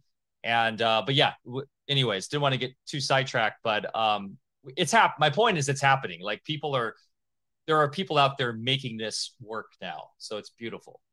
It really is. Yeah. Amazing.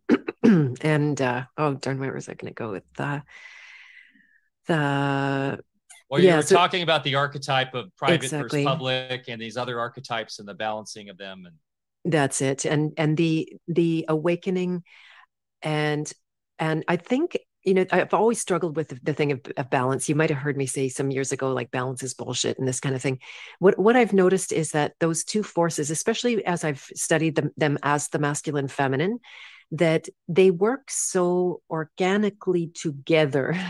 they co they're really cooperating with each other. There, there's a lot of polarization between them, and there's a lot of drama, say in nature, where you get the you know the violence of the bunny being caught by the cat, and and uh, you know it might seem like there's something wrong going on there, but I know this audience is way beyond that.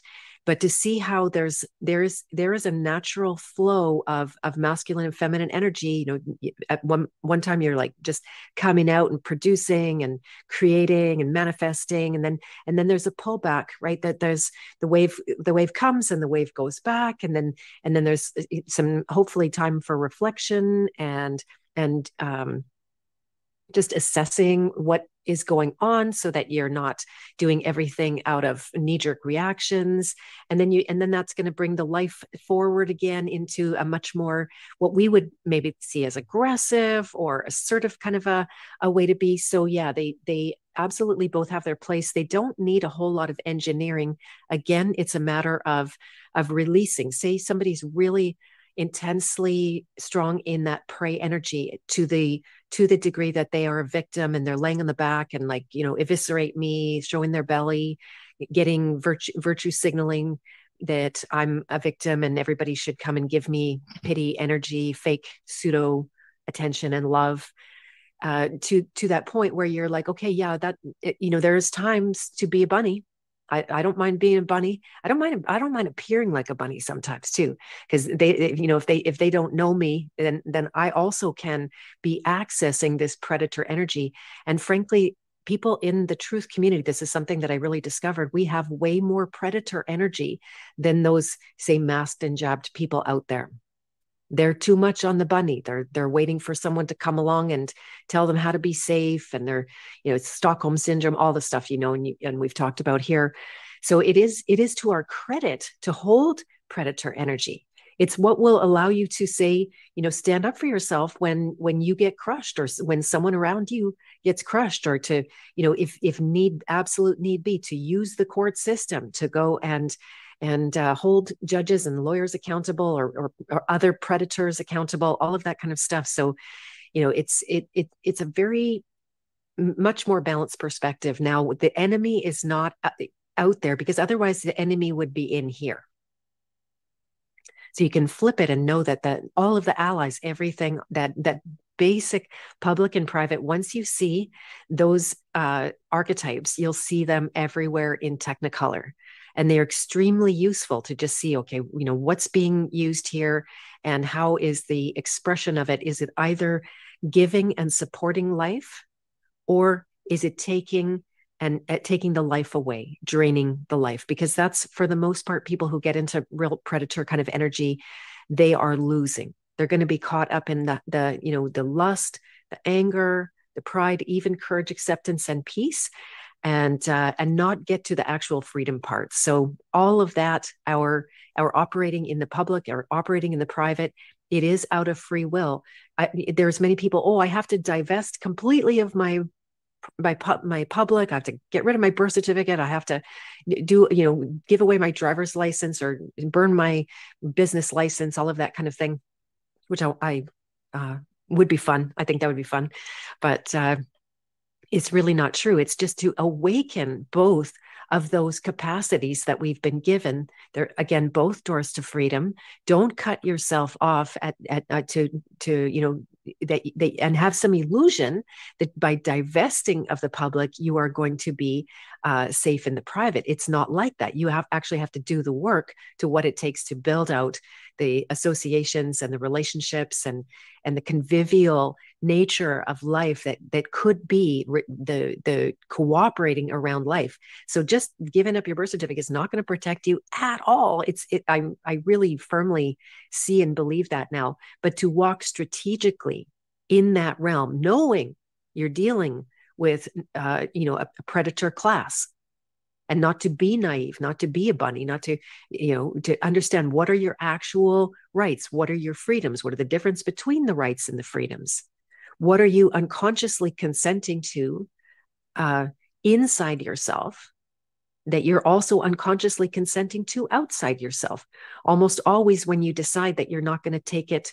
uh, uh, you know, say be discompassionate or abusive to yourself, you also resolve to not let other people do that. I've seen that many, many times.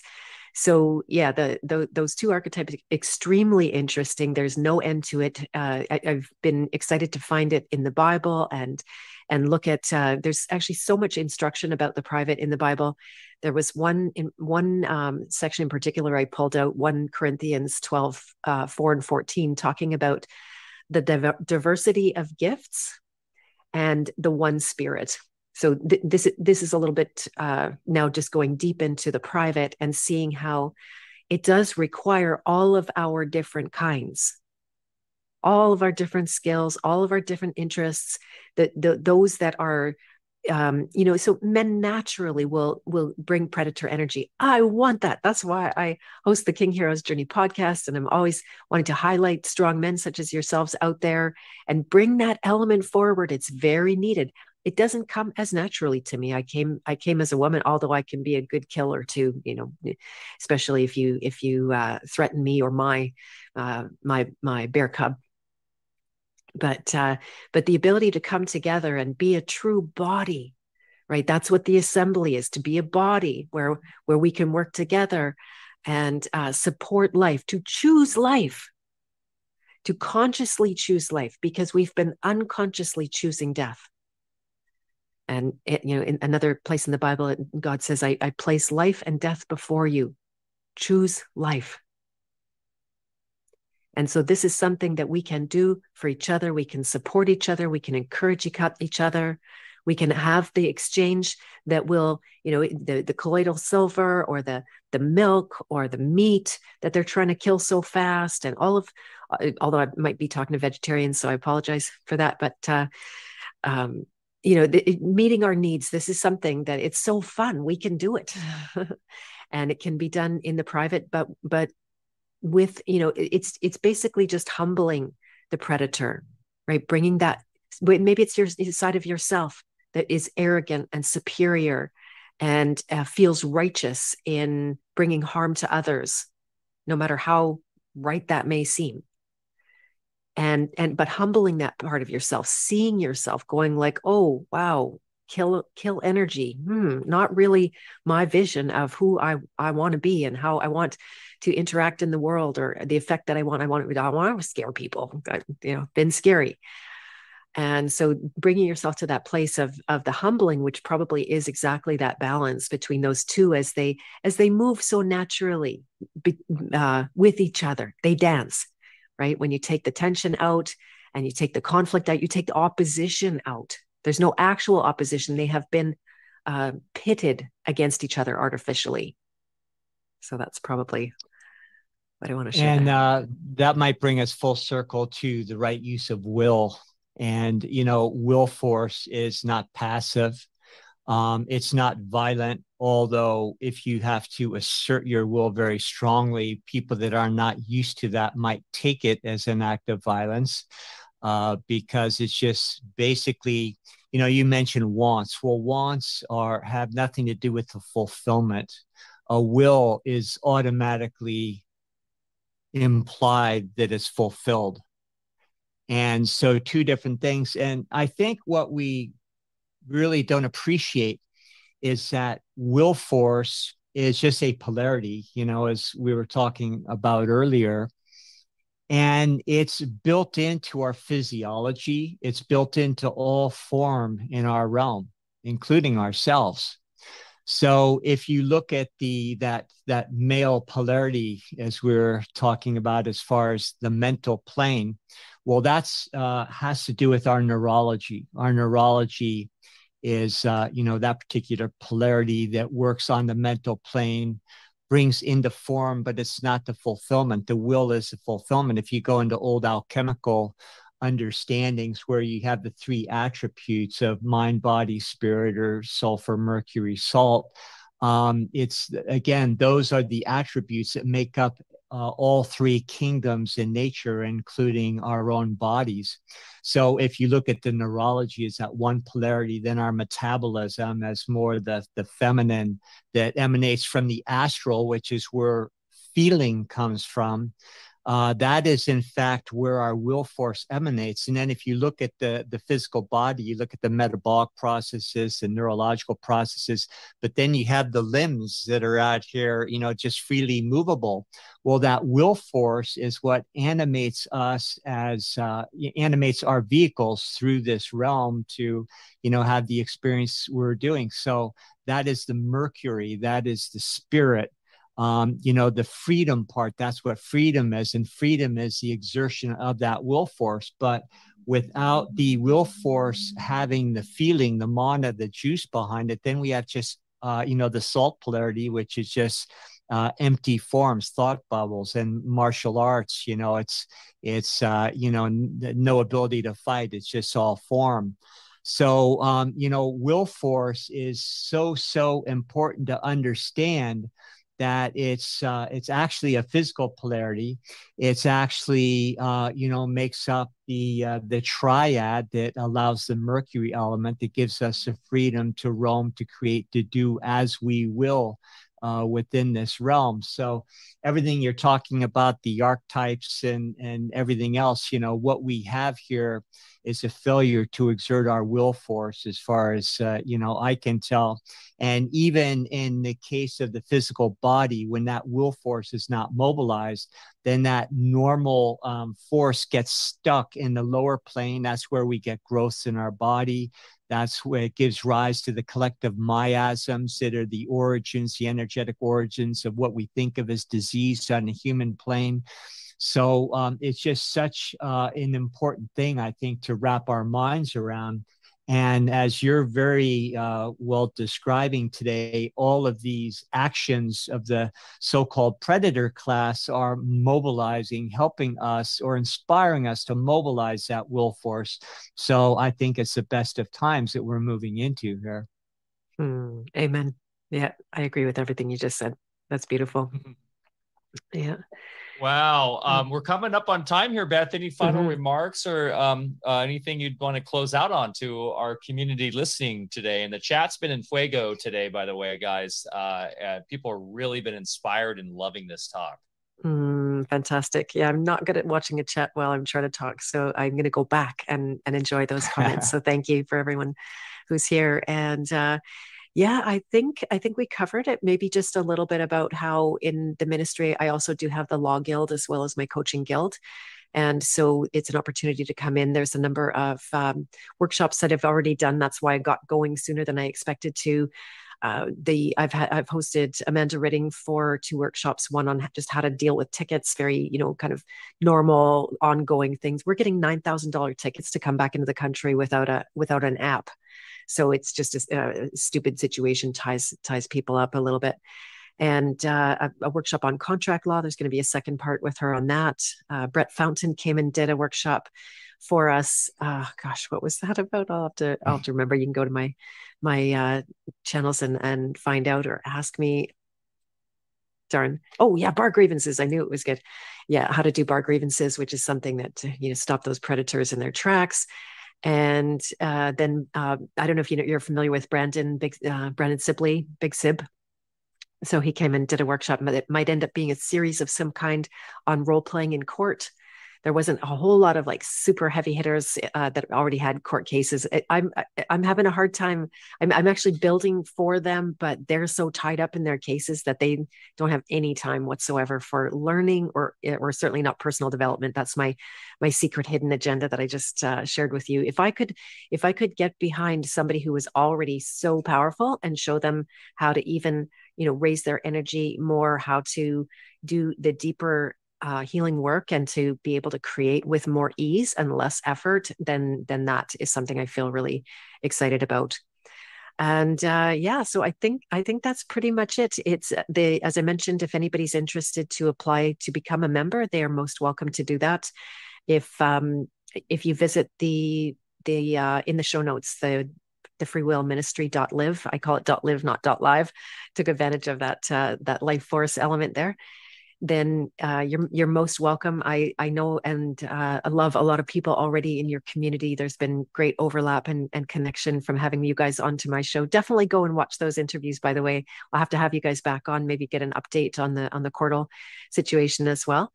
And uh, possibly, Bear, you might be coming to do a workshop in the House of Free Will. I didn't I didn't confirm oh, right, you. Right, yeah, yeah, I don't know if we're still on for that. To. Okay, okay, fantastic. Yeah, I think I think we put out the 28th as a as a possibility, and we're going to uh, look at violet ray projection, which I found so fun. The last, in, yeah, the last in, interview that you did with me, you touched on that, and I thought it would make a, a beautiful workshop. People mm-hmm. do not see their creative power, and and that would be a way to do that. Uh, so yeah, there's um, also the chance to do apprenticeships to to work with people, not just myself to to do the thing that I do, but to uh, this to me is the way that we're going to pass on our knowledge. It is uh, I've come to see it as a sin to die with your knowledge in you. Right, if you don't pass that on, that that's missing out on that on that last leg of the hero's journey where you turn around and, and give back. So apprenticeships are very welcome. Free exchange, the the contract that you sign with the House of Free Will means that you can exchange freely outside of the public system with each other. I do not regulate that. I don't tell people how to do those exchanges or, you know, nothing goes through me. I don't take anything from it. Uh, I am asking for a small donation to join the House of Free Will, but at the same time, I know that t- times are intense right now, and if people can't afford a small donation, just shoot me a note and let me know, and uh, and you're most welcome as a as a member, regardless. So I hope you guys join. Uh, that uh, if you if you feel to is very humbling. It's just like you said earlier that if i don't do good in this by by people then they just simply won't be there. There's no obligation for them to stay whatsoever right? The contract doesn't bind them into the contract. They can cancel it at any moment. I can also cancel the contract if for some reason they're not acting in accordance with you know self responsibility and no members can turn around and sue each other based on activities that are taking place in the ministry. You are signing away your your ability to do that. Any conflicts are handled by tribunals. I don't anticipate them to tell you the truth because I've just attracted such self-responsible people in the first place. so that's really beautiful.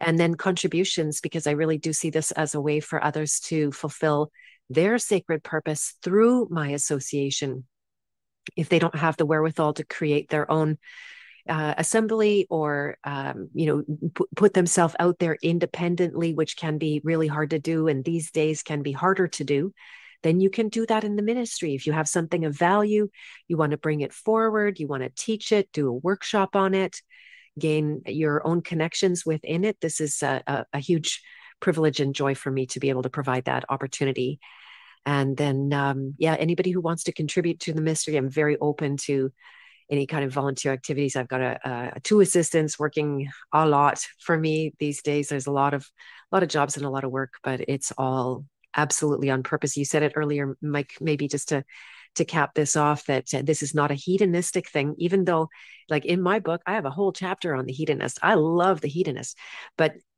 the the um you know that awakened side of it is very different and it's tapping into exactly what you said.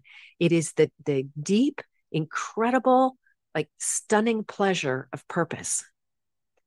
The mm-hmm. the long term right? Like not just the short term satisfaction and you know filling your face and your senses and getting what you want and always like bowing to your wants and becoming the slave of your wants then you you flip it and you want you want purpose you want and and it is it is an incredibly pleasurable life to be connected that way. So to me that's the the best kind of hedonist pursuit that you can make. Marvelous. So um God, so great to have you here again, and uh, really enjoyed the conversation. And I look forward to uh, being with you soon. I guess on the 28th. So maybe you and I can get together and uh, we can discuss beforehand uh, what you'd like to do there. But I look forward to it greatly, and just keep up your amazing work. Uh, the audience loved you here today, so um, mm. thanks again. Mm. Thank you so much for having me, both of you. It's been an honor and a pleasure. Thanks so much, Beth as always. Um, I look forward to diving into uh, your site here, House of Free Will. I'm looking at it now. And I will clean up the links in the show notes below so they're all clickable so you guys can uh, view those. And uh, please go support Beth and her ministry and all her work. Check out her podcasts. Uh, and the best place to find you, are you on Telegram or what's the best place to connect with you, Beth, besides the website? Yeah, there's the King Hero chat on Telegram. I'm debating about doing a House of Free Will Telegram. There's just so many groups because I've got I've got private forums inside the House of Free Will website so that uh, people can meet without any social media whatsoever. But yeah, I'm on Telegram. I'm on Facebook. I was just removed from uh, Instagram for some reason. I didn't barely even have so much happening there, but uh, last I saw, they had taken me down. I got a big strike on on YouTube, as I mentioned earlier. So I'm down there just for a week. I believe I, I was free of strikes at that moment when they when they dinged me. So I should be back. I'm on Rokfin, and um, and then yeah, I think that's all the the channels that I, I do really prefer, by the way, that uh, if you come to my website and sign up, say, for the King Hero archetype quiz or the Merpreneur archetype quiz, which is a little bit of a throwback to my mermaid days, but either one of those gets us in contact by email, and then we, w- we won't be dependent on other people's platforms to stay connected. So that's always the, the best thing to do. That uh, if you go and just go to bethmartens.com or freewillministry.live, which actually are the same, that the free will is just pointing towards there, you'll find the application to the House of Free Will and uh, some uh, things that you might be interested in if i if you don't mind me repeating if you are the one who is ready to really deep dive into your own healing work and to you know defrag decode and release the beast from your system and you're looking for a way to say transition out of a slave job or to maybe have um, you know a life's work that is not as controllable because that's one thing that i have a lot of healthy pride around it that uh, no one tells me what to do in my work nothing. They don't no one showed up for the last two years to tell me how to run my work where to you know host people or how to host them or anything like that so I uh, invite you to have a conversation with me. I'd like to talk to all the people that you can. Just sign up for that one. But uh, the the uh, coaching is called Journey Code, uh, um, giving you that indication how you can decode this system. Incredibly simple. It simplifies things that seem so complex and unapproachable and intimidating things are simple. They've been made simple for us, and, and we can crack this and we can do this. So just let me know. Beautiful. Love it all. Thanks so awesome. much, Beth. And if you guys resonated with this, please give us a thumbs up, share with your friends and family. It really helps spread this information far and wide. And as always, remember to get outside, get your feet in the dirt, go plant something, go for a hike. Mother Nature is our best teacher. Give her, show her some love, you guys. We'll see you next week at our regular scheduled time. Love you all. Bye. Thanks so much. Oh. Throughout almost all our history, there we go. the population of the United States of America. There we go. Alrighty, well, thanks for coming. That was fun to have you guys here, and uh, I'm glad we had a chance to talk. And uh, thank you, Diesel, for We the People. That's that's beautiful. Thank you. I appreciate that. Aw, and Campbell's still here. so great, you guys. That was fun.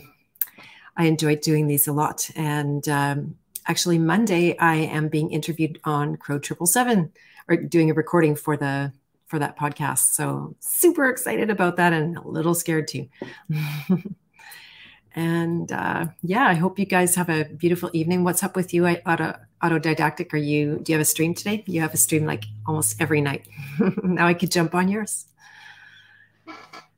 So well, I love you guys a lot. And unless anyone wants to chat, I might start heading off to bed. It's off to the farm tomorrow. I'm gonna go plant the other, or uh, not plant. Nope, the planting is way over. But uh, picking potatoes, I tell you, oh my gosh, do we have potatoes? Wheelbarrows full of potatoes. Crazy. It's insanity. and free all weekend. Nice. That's awesome. That's so good. Nice. Well, we should do a stream together again soon. I think we had a, some kind of part two thing from the last one. That was really good. If you didn't get a chance to see it, you should check out my interview. Wonder if I, how fast I could grab it. Let's see, kind of speedy I am. So, uh, oh, thank you, Javon. I'm uh, I'm so happy you came. It's lovely. It's never the same without people to show up. Mm, thank you. You guys are awesome. Let's see. Oh, good. I found it real fast. So this one's mine, and it doesn't. Are you okay? Because and it does have the link. So here is the interview that Campbell did with me on his Spiral Up show. So if you don't know Campbell Purvis, he is the, also the host of Autodidactic, amazing channel, mind-blowing kind of stuff, beautiful vibes, all about freedom. So it's hard not to like that. And uh, Diesel says, "My your blind four-year-old grandbaby keeps you busy and on your toes, no doubt. Tries to do a little bit better job keeping in touch with me." you tried to do. Okay, well, I, I totally understand it. I totally get it. Yeah, wow. That's big. Hello, Emilio's man. Nice to see you. Subbed into autodidactic. Excellent choice. Excellent choice. Super good. There's so many beautiful people around. It's been a huge gift of this pandemic. Like I said, I didn't I didn't know there were just a whole bunch of people like me. Who knew? Yeah, nice to see y'all. And what do you think? and some smiles and some highs. Highs are good. So, yeah, this is the link to the show with Campbell on his Spiral Up show. It's a wonderfully inspiring, very positive show. I think I was told that those kind of shows don't get censored because the um, like the bots are actually watching for tone for outrage and anger and vitriol and yelling and negativity and stuff like that. And I, I think you don't land on the radar as much when you just kind of fly high. And you got good news on a notice of liability. Congratulations. That's awesome. Nice. What was that about? Something local? I'm going out to support a good friend who's gone the distance. We we sent notices of conditional acceptance, actually, not not liability, to 12 snakes up the chain. And it, in the end, yes, we have them in default and dishonor. But when they show it to their lawyers, the lawyers just say, oh, this has no force and effect. You don't have to respond. And we had a $10 million joinder fee if they did get a lawyer. So that might have helped because sometimes you do get a, a you know formal letter from a lawyer saying whatever, this is BS. So we didn't get that. We do officially have them in default. Even if we had, had got that, would, I don't think it would have mattered. But at the end of the day, it, it, it was more an exercise in bravery for me rather than you know, real strategy. Because we argued science. You never argue science. Like same with the, you know, the whole um, changing of the weather thing, right? Like never argue that stuff. All you always argue fundamental inalienable rights and freedoms. Yeah, so that's that's the thing. Uh, Diesel said FedEx driver kept spitting to your area. You called off and on six months to get them to slow down. Maybe speeding, not spitting. give you numbers. And so today you told her you're recording. So this is your notice of liability for you personally. They gave you higher up phone numbers that they had never given you before. Well, that's good. Yeah. Yeah. You got to stand up for yourself against these guys. If you don't, then they just keep rolling over you and you got to pick your battles because otherwise you can really get lost in that. And I mean, I'm famous for a long string of battles I should have had, but honestly, what do I want to spend my time doing? I have so many things to create that if I'm caught up in a lot of fights, and again, there's lots of there's lines in the sand. That's why we sent the notices because they were coming for the kids in the schools with the vaccination, uh, with the. We're still here on YouTube, only for minutes, you guys. I'm I'm gonna get brave and start doing only 15 minutes on on uh, YouTube. They're so intensely shadow banning me that and I'm hearing from different people that there's different numbers that every people. I was going to even ask you guys what kind of you know numbers are you seeing here, if it's accurate. Um, so it's it's a you know diminishing something, even though it's growing in, on the one hand, and there might be more people or than I think, but you don't know. Who knows? But I, I can tell that uh, they muck with my numbers. I can see them go up and down. And uh, yep, that's just how it is. we are on borrowed land, and that's why be interesting to see if I could move over to Cordal to take my work there. I'd have to get Simplero to Simplero to go over to Cordal. That'd be amazing. I don't know if uh, Mike, you're going to see this, but that's what we should talk about: is getting Simplero to come and and host on the blockchain, and themselves become invulnerable that would be really good.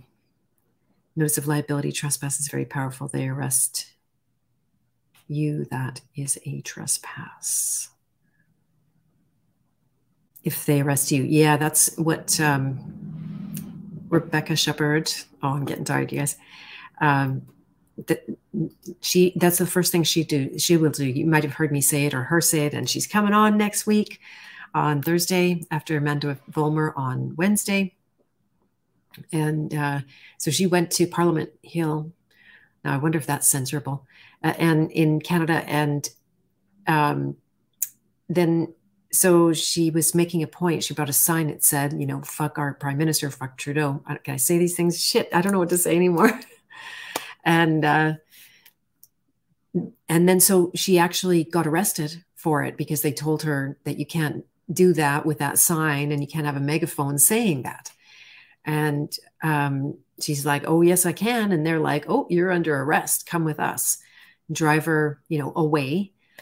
Let her let her out because they have nothing on her. And then she turned around and gave them a thirty-five thousand dollar notice of liability. I guess the two cops that had done that. And the next day, you could megaphone and have a sign that said "fuck Trudeau." The next day, they're like, well, she means business. She's going to go for it. But it's not the notice that held any power. It was her intention to sue on the other side. The notice is just a friendly kind of like, here's what I'm going to do if you don't back down. So anyway, that's my big speech or not speech, I guess, some story about about Rebecca. She's amazing. I'm so excited to have her on next week. That's uh, just high spirit, a lot of lot of love, very generous. Oh my God, has she helped so many people and uh, tied up her whole life doing nothing but helping people. So it's a, a beautiful thing. And uh, oh, that's great, Jaron, integrating the um, the public and the private. Yeah, but how how else can you not do it once you see it? It you see it everywhere. It goes off in Technicolor. That's been the uh, the big revelation, like pop, pop, pop of the last year, seeing the same thing in every at every level, and it was spectacular. Because ultimately, it simplified things in a way I didn't even know was possible. So, um, and then the, the archetypes of them, yeah, they're they're maps to follow.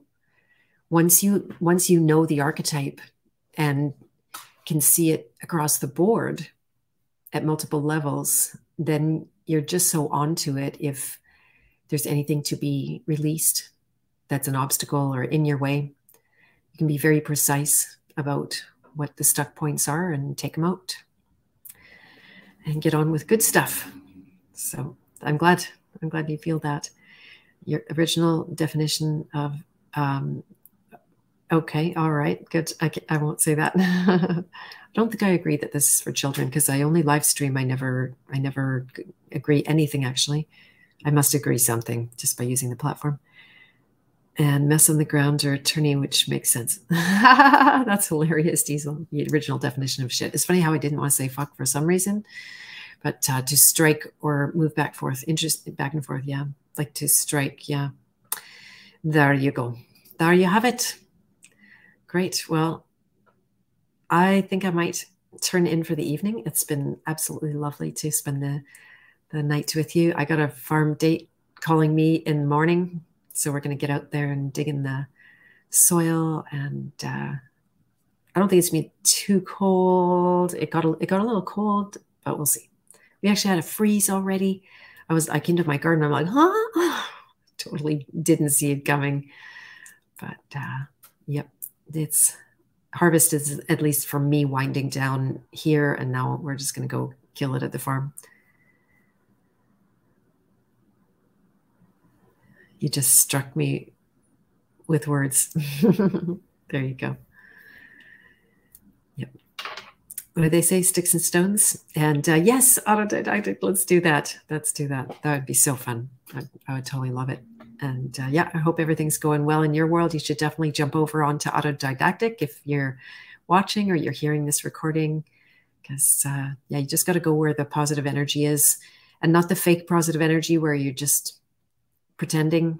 I mean, no one would, no one likes those people anyway. It's hard to like those people, but I just, I just think, you know, it's life's short and may as well be around people who that you, you vibe with sounds pretty flaky, but who, who you share values with, who are your people. So I know I already said that I'm going on and on. All right. Well, thank you so much for being here. And oh, uh, you got here. How, how, would you say your name? Joy. I'll just go with Joy now. To Joy now. Welcome. I'm glad you're here, and the replay will be here as well. So lots of love to you guys, and I hope you have a good rest of your evening.